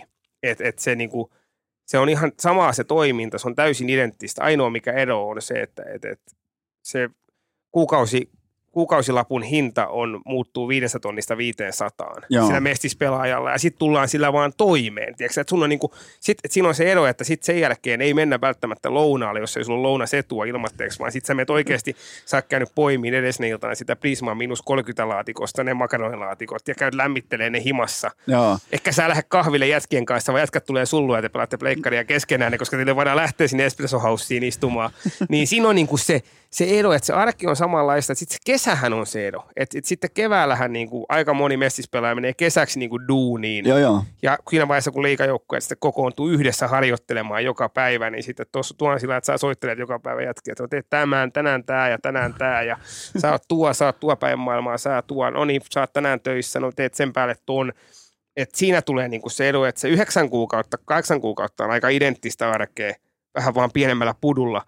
Ja sitten se kesä on sitten se ero. Mitä, mit, mitähän tuon pystyisi laittaa terveempää kuntoon toi, koska tällaista niinku kituuttamista ja niin sanotun pro-hokkeen pelaamista, niin, niin se ei välttämättä vie luvattua maahan, koska mun mielestä nuoret ihmiset, ne tuhlaa itsestään merkittäviä vuosia, koska mun pitäisi, jos mä olisin jonkinnäköinen diktaattori, niin mestissopimukseen pitäisi kuulua vaikkapa ää, osa-aikainen oikea työpaikka tai opiskelupaikka. Joku muu, joku täl, siinä pitää olla joku juttu, joka perustelee mestiksen ole, olemassaolon, koska nykymallissaan se valitettavasti ei sitä kaikilta osin perustele. Ja varsinkaan tätä niin sanottua pro-hokkeuta, jota mä vuoden kattelin Heinolassa aikoinaan, niin, niin mun mielestä se on nuorille ihmisille, miehen aluille, se, se, on, se on erittäin kyseenalainen tapa ottaa ensin. Se on, pikemminkin se on sitä, että use, useimmiten tällaista niin sanottua pro-hokkeuta, mä tyk, tykkään tuosta termistä, niin sitä pelaa ne, jotka ei välttämättä oikein tiedä, mitä tekisi seuraavaksi. Ja, ne, ja, ne, ja ne hävittää elämästään jonkun kolme vuotta johonkin bussiralliin, ne tienaa kaksisataaviisikymmentä euroa kuukaudessa. Ja niillä ei ole missään vaiheessa minkäännäköistä näkymää siitä, mitä ne tekee seuraavaksi. Ja ne, ja ne niin kuin tavallaan itselleen uskottelee sitä, että tämä on jääkiekko amma, niin kuin ammattilaisen arkea. Ei ole. Mm. Tuo on alle köyhyysrajan operointia hyvien jätkien kanssa. Joo, ja, tota, ja, ja siihen on niinku se karkeasti, kun sä ajaa se joukkuetta, niin siellä on se kymmenen pinnaa, joka saa sen ihan köyhyysrajan yläpuolelle sen kuukausiliksän ja Joo. pystyy niinku tulemaan. Ja, ja, ja sitten siellä on iso osa niistä, jotka saa. Meillä oli viime vuonna sillain hieno, meillä oli seitsemän pelaajaa muistaakseni, jotka kävivät jotain koulua ohessa, eli oli ammattikorkeassa avoimessa yliopistossa tai yliopistossa. Ja, ja oli semmoisia pelaajia, jotka haki, tuli meille pelaankin sitten, että okei, no hänellä on paperit tuo sisällä, että, että hän pitäisi niin kuin määrätty määrä opintopisteitä tehdä, että mitenkä hän tuossa teidän bussidallissa Rovaniemeltä niin kuin kerkeä sitä tekee, että kun hän on tottunut täällä etelässä, että kun vähän lyhyemmät matkat kerkeä niin kuin tekee enemmän kouluhommia. Niin, että onko sä miettinyt, että siellä bussissa oikeasti ei mitään muuta tekemistä. Että jos sä nyt istut siellä kaksikymmentä tuntia viikossa siellä bussissa, niin jos sä sitä kahdeksankymmentä tunnista käynyt vaikka viisitoista tuntia tai kymmenen tuntia siihen opiskeluun, niin kuinka paljon sä siellä himassa oikeasti käytit siihen tehokkaaseen opiskeluun? Oliko sä sen kymmenen tuntia, kun sä olit siellä vai hakkasitko sä sitä pleikkaria tai teit jotain muuta? Että toihan on paras paikka, mitä voi olla. Ja sitten meillä oli, just tosiaan viime vuonna saatiin jo seitsemän äijää, että oli ilo nähdä, kun me lähdettiin matkustaa johonkin Iisalmeen keskellä päivää tai aamulla johonkin. Ja, ja sitten jätkät niin istu läppärissä ja kuulokkeet päässä ja oli etäluennoilla ja teki kouluhommia. Että niin se... Mä ymmärrän sen pelaajan, kun sä oot niin sanottu liigasopparilla siinä, että sulla on niinku vaikka liigasoppari tai sulla on joku kolmevuotinen ja sä oot ekan vuoden mestiksessä. No. Että sä niinku paukutat kaiken siihen sillä hetkellä. No. Mutta sitten kun sä rupeat niinku olemaan jo, että sulla on vaikka niinku pari vuotta jo mennyt sitä U kahdeksan A N S M:stä niin sanotusti, sä oot pari vuotta jo ollut aikuisten maailmassa ja sä et ole ponkassut sinne liigaorganisaation takaisin ja sulla, sä oot edelleen se N S-keski. Joo, joo. Tai keskitason mestispelaaja, niin kyllä siinä niin kuin pitää, pitäisi pystyä kertoa niitä prosentteja vähänkin, että, että kuinka monta prosenttia teistä niin kuin, niistä, niille kaksitoistavuotiaille lapsien äitille ja isille kerrotaan, että tiesittekö muuten, että teidän, teidän, teidän lapsista niin nolla pilkku viisi prosenttia tulee joskus saamaan rahaa tästä toiminnasta, että sillä varauksella kannattaa suhtautua tähän kyllä. lapsen pelaamiseen. Niin sille määrätylle mestispelaajaryhmälle pitäisi sanoa, että teistä muuten näin monta prosenttia tulee saamaan tästä joskus yli kuusi tonnia vuodessa.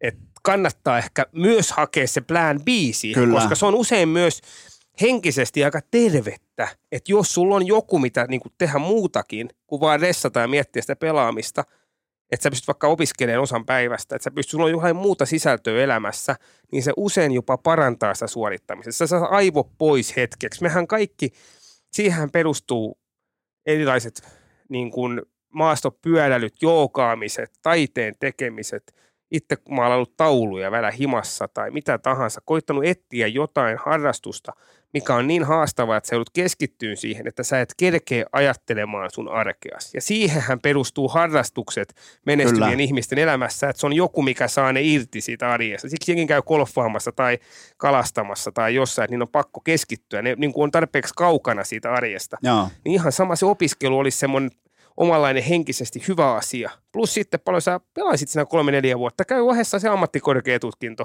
Just näin. Ja sit, jos saat, sit kun sä oot kaksikymmentäkuusi kaksikymmentäseitsemän, okei, ei tästä nyt, mä vedin tämän kortin loppuun, mutta hei, mulla on tutkinto tossa, mähän lähden työelämään. Kyllä, mulle silloin aikoina oli silmiä avaava kokemus, kun mä pelasin vuoden pro-hokkeuta. Mm. Tota, mä totesin silloin, että mä haen muuten yliopistoon, tämän jälkeen mä lopetan lätkän. Mm. Se on siis, se on matemaattinen fakta, että siinä kohdin pitää toimia noin. Kyllä. Että, että Ja, se, ja mä toivonkin, että, että tätä ei nyt oteta minä sellaisen, että mä niin kuin on täältä vuosien takaa helppo huutaa, vaan se on ihan kylmä fakta, että siinä hukataan aikaa. Käyttäkää sitä aikaa, sitä kellossa on ihan tismalleen saman verran aikaa kuin kaikilla muillakin, niin, niin ei se sun mestispelaajan arki tai puhumattakaan pienemmistä liikoista tai niin kuin mm. alemmista tasoista, niin ei se ole niin vaativaa, etteikö sä kerkeäisi vaikkapa opiskella.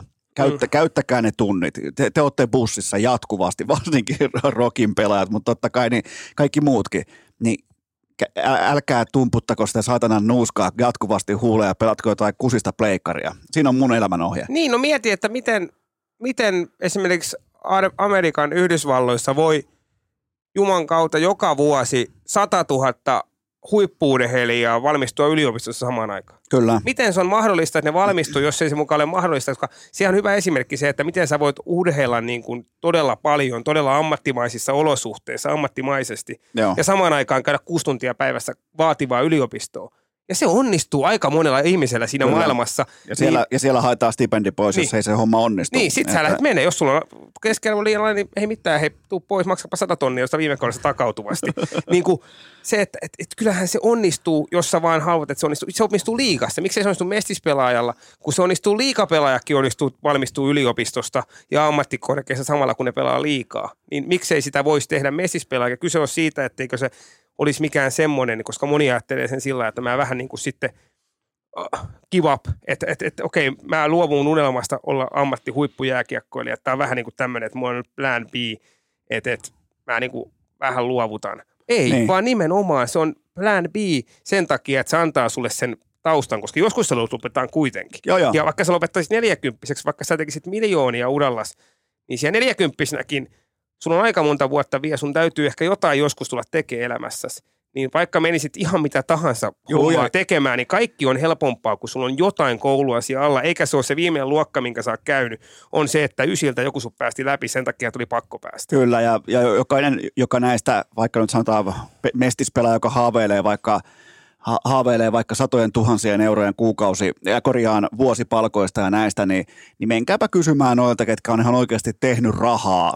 Vaikkapa jääkiekolla, niin menkää kysymään sitten, kun se ura on ohi. Kaikki on sanottu ja tehtyä. Niillä on vaikka mm. pankkitili, niillä on vaikka, sanotaan vaikka, niillä on vaikka pääomaa viisitoista miljoonaa dollaria. Niin kysykää, että onko se se asia, mikä tekee onnelliseksi. Mä voin, mä voin, mä voin, väittää, mä voin väittää, että se ei tee sua onnelliseksi, vaan se sisältö, mitä sä teet seuraavaksi, mikä sua motivoi, mikä sut, saa, niin, mikä sut saa aamulla heräämään se jalka edellä, että hei, tää on, että et nyt on niinku jotain fiksua tuloillaan, nyt on jotain mielenkiintoista tuloillaan. Niin mun mielestä, niin kun katsoo vaikka N H L-pelaajia, katsoo ää, vaikkapa aikamme legendojakin, niin mun mielestä parhaiten ulospäin voi he, joilla on välittömästi jotain tekemistä. Joten älkää jahdatko rahaa, jos teillä ei ole minkään näköistä välttämätöntä käyttötarkoitusta sille. Jos ette perusta vaikka yhtiötä, jos ette vaikka auta pääomasijoitusta, niin mm. yllättävän kylmä fakta on se, että te ette oikeasti tarvi rahaa. Ei, se sä, kun et sä tee sillä mitään. Sä saat määrätyn, määrätyn tulotason, jolla sä tuut toimeen ja on, on niin kuin, sä pystyt käymään joskus ulkona syömässä ja sun ei tarvi kaupassa välttämättä laskea sitä, että laskimella, että riittääkö mulle rahat tämän ostamiseen. Niin sen tason, kun sä ylität, niin sillä ei oikeastaan enää ole mitään väliä sitä sen jälkeen tulevalla rahalla, jos et sä tosiaan tee sillä jotain järkevää. Että sit se vaan makaa tai sulla on pakottava tarve saada se pois sieltä tililtä ostamalla kaikkea turhaa. mitä sä sitten myöhemmin kadut. Ja fakta on se, että vaikka sä saisit sen kaksisataa tonnia, ajatellaan Euroopassa, Suomessa, niin, Ruotsissa, että kaksisataa tonnia vaikka bruttotulot vuodessa, niin et jengi tajuista, kuinka paljon sitä oikeasti sit enää jää, kun siitä ottaa agentit ja verottajat välistä ja, ja no, kaikki, si- tuet, jää, kaikki si- edut maksetaan ja sitten jää... sä maksat vähän asuntoa ja elämistä ja autoa, niin kuinka paljon sulla, että siellä ei välttämättä, vaikka sä tekisit siellä kaksisataa tonnaa kymmenen vuotta tuossa, niin ei sulla välttämättä sitä miljoonaa siellä säästössä ole, kun sä lopetat sen ihan tuosta. No ihme on, ihme on, siis, siis silloin pitää olla joku sivubisnes. Niin, kyllä. Jonkinnäköinen ru- nuuskaralli pitää et olla pystyssä. Että ajatellaan, että et mä nyt pelaan kymmenen vuotta Euroopan huipulla vaikka, että et, no kyllähän mulla sitten on massia, niin mulla on aikaa keksiä mitä tahansa. Ei sulla välttämättä sitä kuitenkaan ihan niin, että sä niin. et loppuelämää niin kuin vaan paukutteet henkseleitä tai aurinkoa takapihaan. Sun täytyy joku päivä tehdä jotakin kuitenkin vielä. Joo, ja se on ollut mun mielestä jotenkin mystistä, kun jotkut pelaajat jo nuoresta pitäen on, en mä tiedä, onko se vähän kieliposkessa tai osa ihan vakavissakin puhuen, että aikoo niin kuin päässä jääkiekkoille uralla niin pitkään, että koskaan ei tarvitse tehdä vaikka töitä enää. Mm. Mun mielestä se ei ole tavoite. Se ei niin kuin elämässä ole tavoite, se sun kolmekymmentäkolmevuotiaana alkanut eläke. Se on mun mielipide. Niin, ja, miksi, ja miksi mehän ollaan jo silloin väärässä? Miksi meidän pitää ajatella, että, että, että työn tekeminen olisi semmoinen, että mun tarvii? Tai joo, joo. Mun mielestä mä koen ainakin, että mun oma työn tekeminen on mun etuoikeus. Kyllä. Mun on ihan jumalattoman hauskaa. Jos mä en saisi tästä rahaa, niin mä tekisin tätä kuitenkin. Ja mun mielestä tämä on todella kivaa ja työnteko on kivaa, vaan niin se, että miksi työnteon pitää olla semmoinen. Mä pyrin siihen tilanteeseen, että mun ei tarvitse jättää. No mitä sä sitten sä jaksat yhden kesän tuossa käydä golfaamassa joka aamu, niin kyllä siihenkin tylsistyy, että sä sitä kilpaa harrastan. Niin kuin, no, et, et, mitä sä sitten teet? Sun kaverit rupeaa käymään töissä. Kelle sä soittaa tuossa päivisin, kun kaikki tutut ja pelikaverit käy töissä tai on perheen kanssa? Onko sä niin kuin, että tulkaa, lähtekää nyt joku syömään. Mennään, hei, mennään tuohon liik- kafeen pelaa vähän korttia, hakataan vähän tikkiä siinä. Hei, hei, lähtekää nyt. Se ei, kun tekemistä, niillä, niin. ei kun niillä on aikuista juttuja. Niin, niillä on ne työelämä ja tommosia ja niillä on joku sosiaalielämä sillä kautta, että...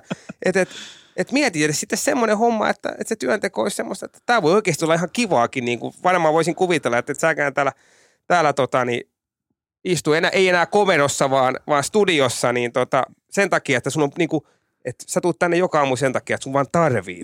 Että sun on pakko tulla, että joku pitää maksaa tämä lämmityslasku, vaan joo, nimenomaan ei. Sä tuut sen takia, kun tänne on kiva tulla. Tänne, tänne on suuri, su, suuri tavallaan niin kuin itse rakennettu tällainen kunnia tulla niinku täysin niinku täysin sellainen pellesirkusfiilis ja se motivoi mm. aamuisin, kun, kun on tavallaan, että et mistähän narratiivista pystyisi tavallaan kääntämään yllättävällä tavalla erikoisen vaikka vitsinkerronta tyylin. Kyllä. Ja ihan mitä tahansa. Rima voi laittaa tosi alas.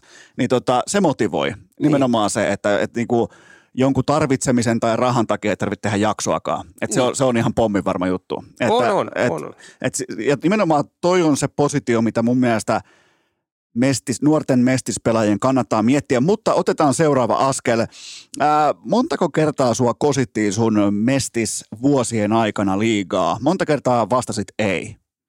Ää, ehkä tämmöisen päävalmentajapestin roolitukseen, mitä nyt, niin ei, ei ollut niinku kertaakaan. Et okay. Jokuisia apuvalmentaja keskusteluja oli, oli ja... ja, ja.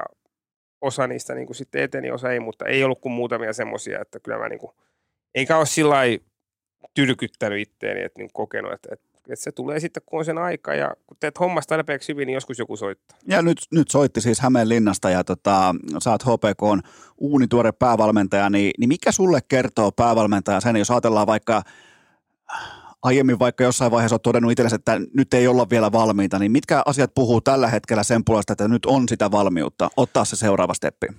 No siis kyllä omalla tavalla se pelin kehittyminen ja, ja valmennuksen arjen kehittyminen omalla tavalla, että mihin me käytetään tunteja ja mitä se laatu on. Että jos mä ajatellaan, että mua itsellä silloin kun lähti Rovaniemeen, niin mä koin, että mä oon yhdeksänkymmentä pinnasen varma, että, että mä pärjään tuossa mesti tai liigassa ja mulla riittää niinku rahkeet siihen.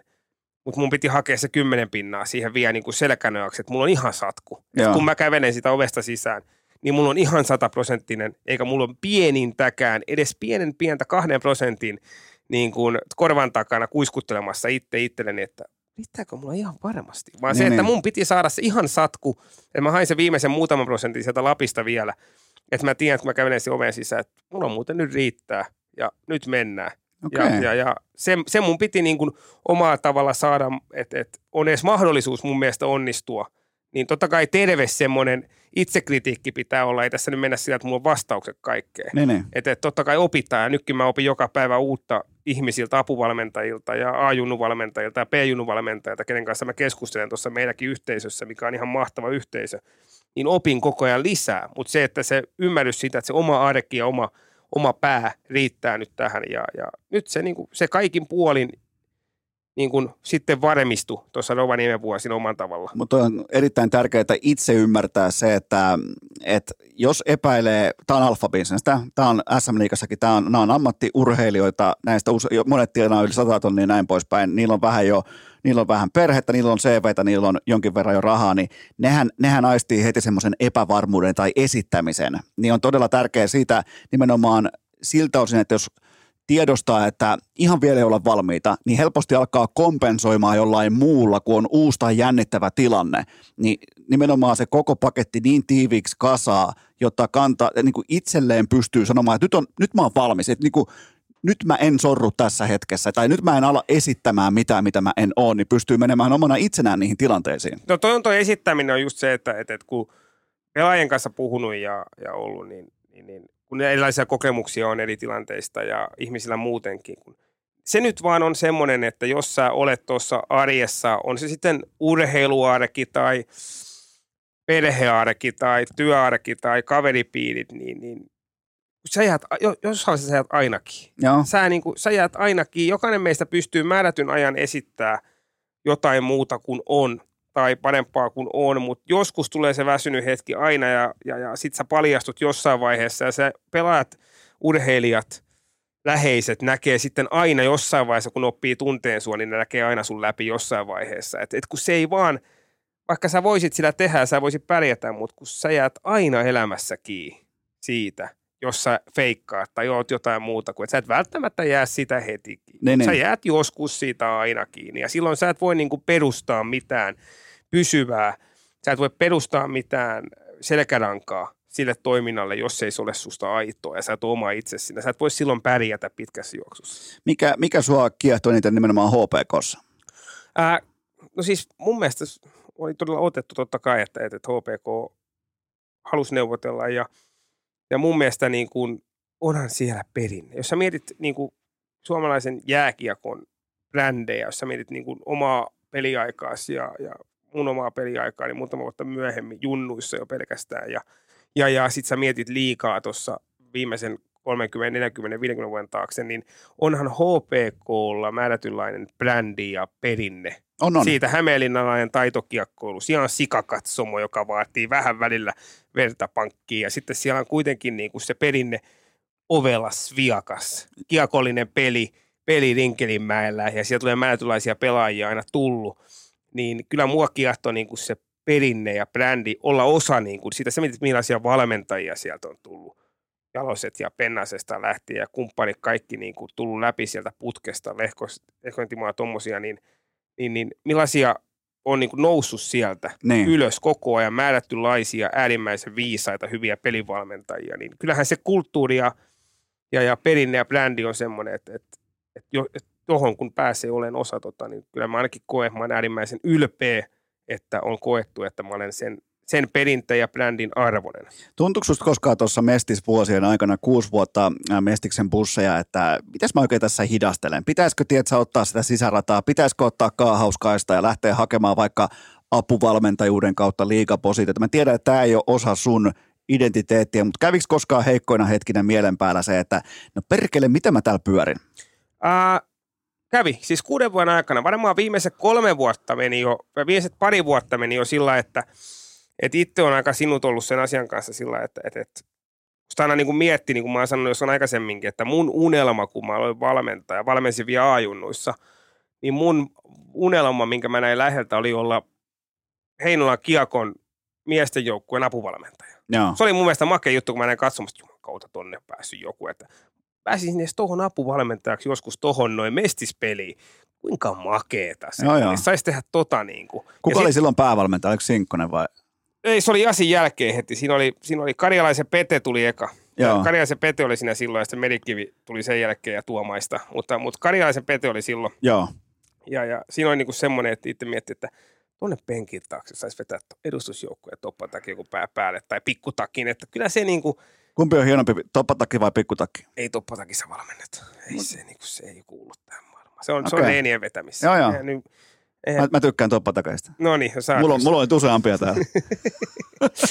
Niin tota, mut se, että et, et, se oli se unelma. Sitten jossain vaiheessa niinku miettii, että okei, että mä oon Mestiksen päävalmentaja ja tää on mun työni.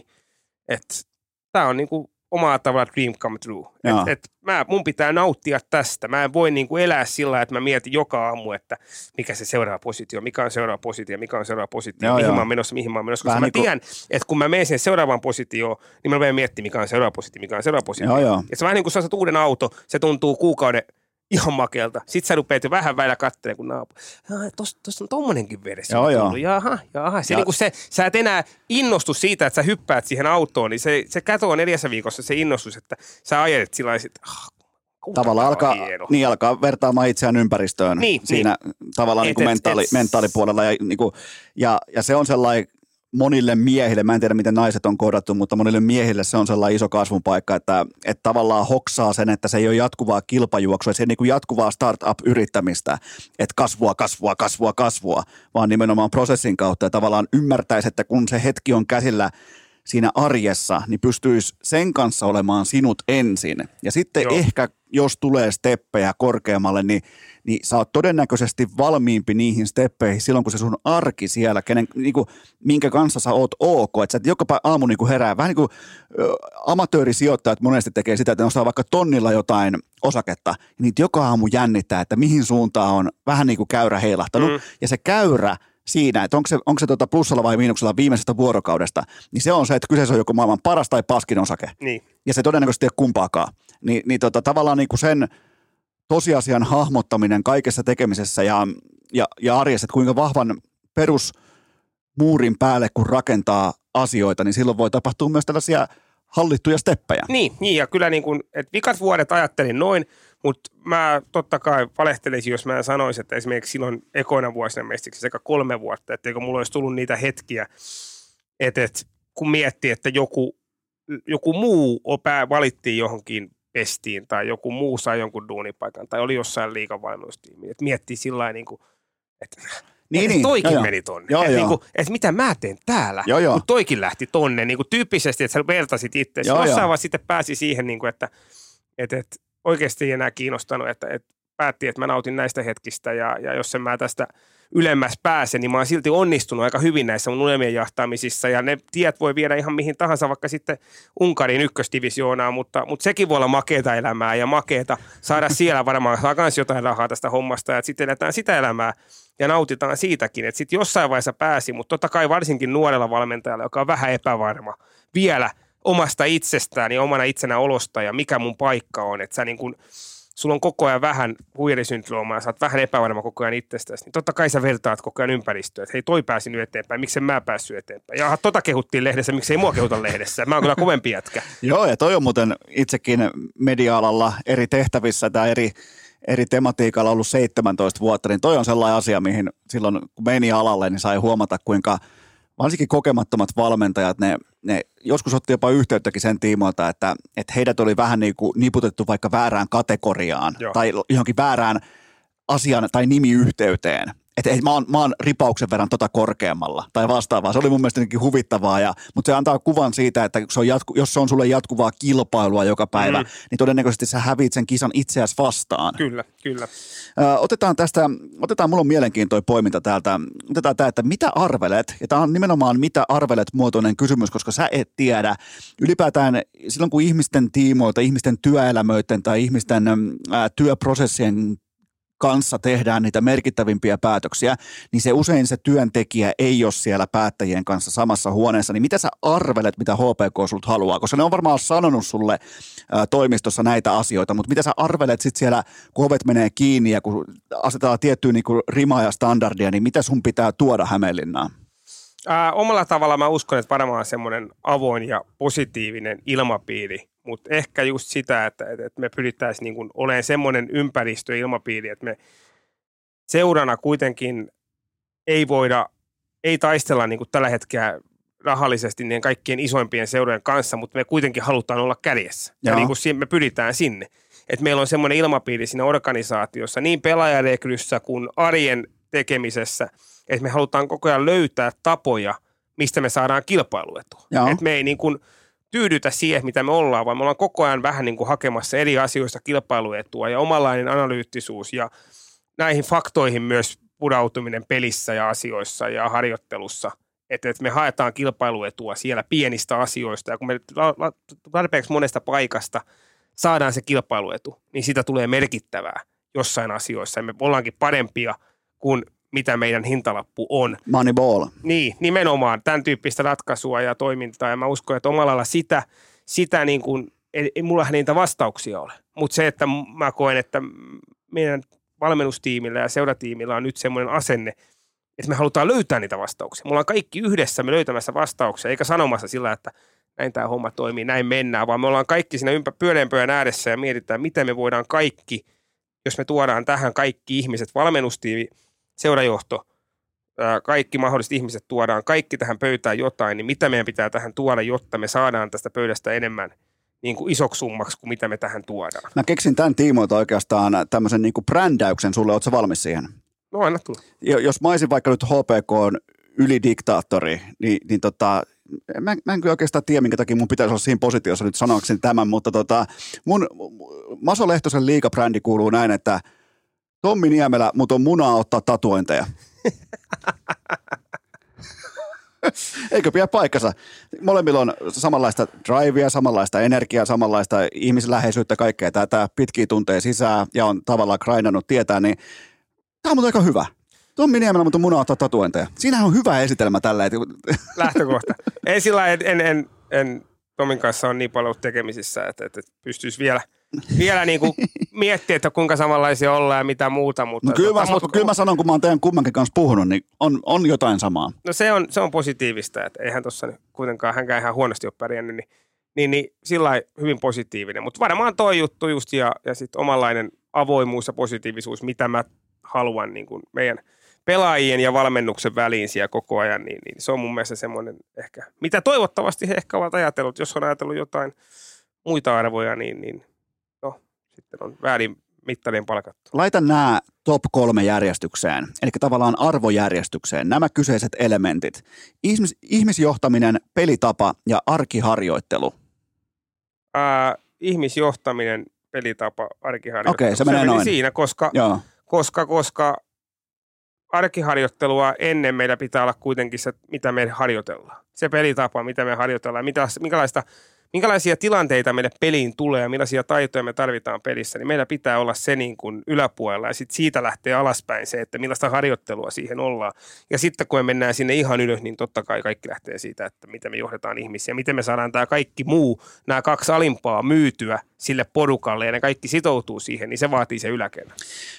Minkä sä koet, että on sun suurin vahvuus päävalmentajana? Mä laitoin tähän itselleni muistiinpanoon, että se, että sä et saa koskaan kenkää, se on muuten, se on, se on hyvä vahvuus, eikö ole? Onko, ootko, ootko koskaan saanut? Voitko painaa ton jinksauksen niin kuin ihan virallisesti, Voi. Niin varmaan menee lokakuuhun, niin tsudum, joo, kuka jinksasi, Esko Seppäinen, mä voin laittaa, mä, mä voin laittaa mies, joka ei saa ikinä kenkää samantiin. Mä voin ensimmäisenä Suomessa uutisoida, Maso Lehtonen ei saa ikinä kenkää. Otetaan vielä talteen, Maso Lehtonen ei saa ikinä kenkään, joten nyt kun tää on mun mielipide, tää on sun suurin vahvuus, niin, niin, niin säkin voit kertoa omas, että minkä sä koet sellainen, että että jos sun pitäisi pitsata sun C V:tä vaikkapa, mm. niin minkä sä nostaisit semmoiset, mikä, mikä edustaa Maso Lehtosta parhaiten?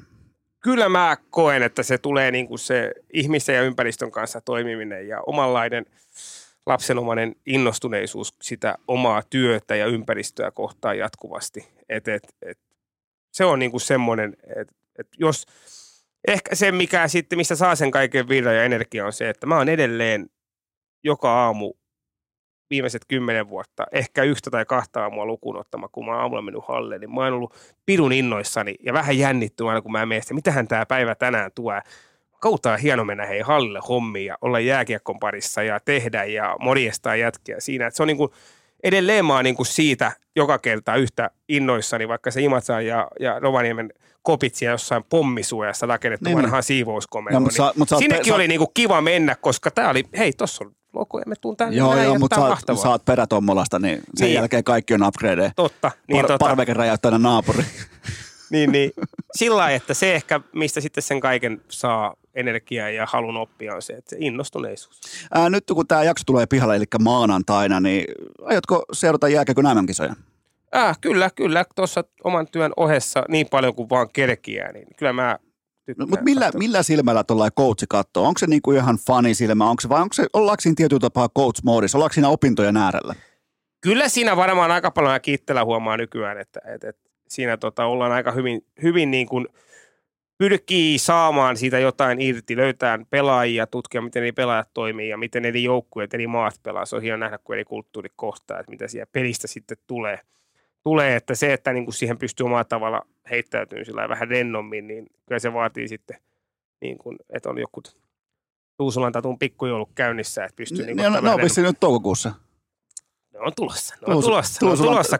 Countdown on jo lähtenyt. Mä oon kuullut huhua, että Tuusulan Tatun pikkujoulut on, on nyt tota, toukokuussa. Toukokuussa. Olisiko jopa yhdeksästoista päivä? Mulla on, joku tällä, mulla on joku tällä etiäinen nyt mielessä, että Tuusulan Tatun pikkujoulu, jos ei saa urheilukästit kenkää siihen mennessä, niin, niin tota, se on mun videovelhona. Niin tota, sa, sekin on vähän nyt tässä niin kuin liipasimella. Oh, no meillä on, kyllä V R-liput on varattu. Ja sitten silloin yhdeksästoista päivä, niin Tuusulan Tatu sanoi, että hän ei kahden jälkeen muuten sitten vastaa enää puhelimeen. Kun mulla on puoli kolmelta juna järven päässä, niin se sanoi, että, tota, että hän ilmoittaa sitä joka suuntaan, että... En vastaakaan. On, mutta aika ison päällikön merkki. Oh, en vastaa oh, kahden jälkeen. Oh, no, no, Tuusulan Tatu. Perjantaina kahdelta puhelinkin. Tämä, tämä vielä kysyn. Tämä, tota, totta kai kun on, on verrattain nuori päävalmentaja, niin otatko jostain muista lajeista tai jostain muista? Sä sanoit, että sä harrastat itse taidetta ja vaikka maalailet vähän, niin löytyy, onko se jotain tiettyjä vaikutteita tai jotain muuta urheilulajia, jota sä vähän niin kuin benchmarkkaat sun omaa ammattiin? Äh, no ei oikeastaan ole sillä yksittäistä, että... että Kyllä mä niin kuin tykkään sitten tosi laajasti ja avoimesti katsoa ympäristöä ja, ja, ja on se sitten ihan yritysjohtamista ja, ja mahtavaa. Ja mun mielestä niin kuin, mä aina mielenkiintoinen, mä niin kuin, että mihin, mihin trendit menee ja miten ihmisille niin kuin myydään esimerkiksi asioita. Niin mun mielestä on ihan mahtavaa aina, jos tota, katsoo jotain dokkareita ja, ja YouTubestakin jotain pätkiä esimerkiksi jostain ihan tämmöisistä pimeistä ää, pyramidihuijausjutuista.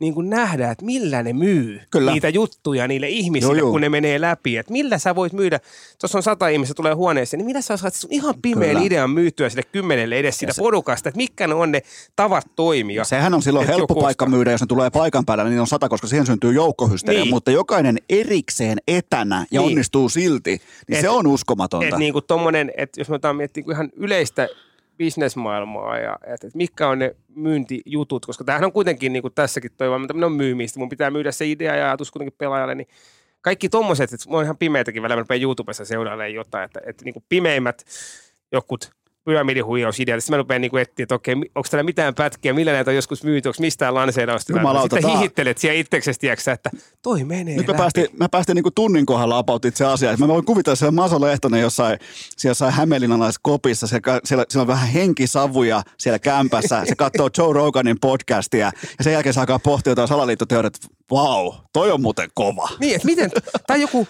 Tiedätkö sä joku uskontokultti? Tiedätkö sä kultteja on maailmassa kaikki, että sä saat niinku ihmiset vaan innostumaan, että hei, anna mulle kaikki rahasi ja omaisuutesi, yhdeksänkymmentä pinnaa palkasta, niin mä annan sulle onnellisen elämän ja sulla on hyvä olla. Ja sitten jengi on sillä, että hei, tossa, ota kaikki, vie kaikki. Niin, että kuinka, kuinka karismaattinen persona sun pitää olla, joo, joo. että sä saat ihmisen antaa niin kuin sulle kaiken siis omaisuutesi sillä, että on, sä vaan sanot, että ei niin kuin mua huvittaa. Siis ne uskonnolliset saarnaajathan on maailman lahjakkaimpia puhujia. On, ja äärimmäisen karismaattisia lahjakkaita puhujia. Äänenkäyttö ja niin. rytmitys ja kaikki se artikulaatio, mitä ne tekee, niin sehän on ihan taidetta. On. Se on siis niin, ja nehän tienaa siis miljoonia ihan vuodessa. Ihan hirveetä, näillä ei sillä yksityislentokoneella, tiedätkö sä, puheista puheisiin. Joo, joo. Ja ihan, tiedätkö sä, että no antakaa tiedätkö, ne meidän... Tiedätkö, mihin bisnekseen lähdetään, jos, jos, jos nämä hommat menee vituiksi? Evankelista.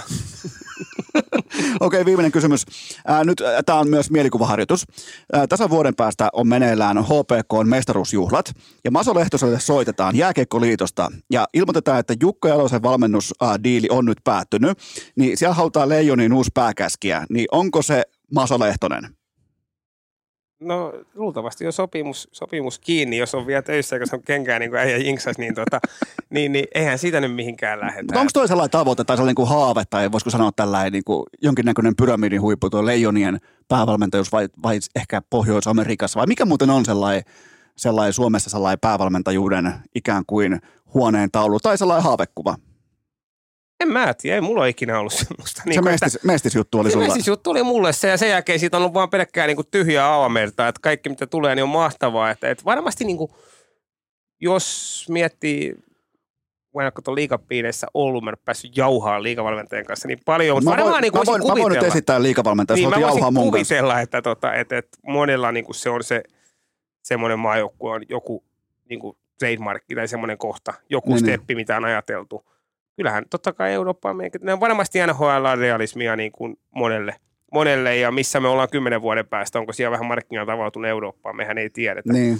Tiedetään, mutta tota, kyllähän niin kuin liikaankin tulee, on, on, on kovia nimiä ja, ja mikä se sitten on, niin taas tuommoinen, että, että mikä se seuraava on. Niin eihän sitä tiedä itsekään tuossa, jos vaikka olisi useamman, useamman vuoden on Hämeenlinnassa, niin toivottavasti, niin eihän sitä tiedä itsekään, mitä sitä haluaa silloin ja mikä on niin kuin minkälainen ihminen on, että mitä arvoja on. Että mä niin kuin nyt, nyt nautitaan tästä pestistä, lyödään tähän kaikki ja, ja koitetaan ja uskotaan siihen onnistumiseen ja mietitään sitten, mitä halutaan tehdä seuraavaksi. Että mä ostan sen enempää niin kuin mieti, koska luultavasti vastaus voisi olla vuoden päästä eli kuin mitä se on nyt, niin turha sitä miettiä. Onko vielä loppuun jotain terveisiä urheilukästin kummi kuuntelijoille?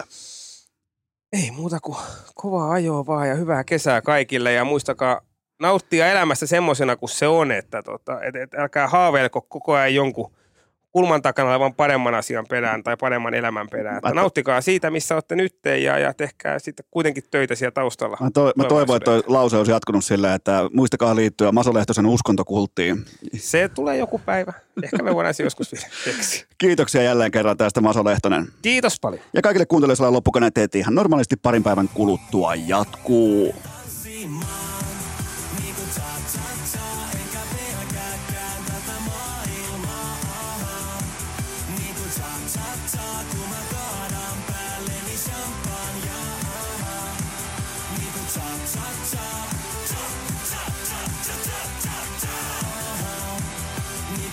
Top, top, top, top.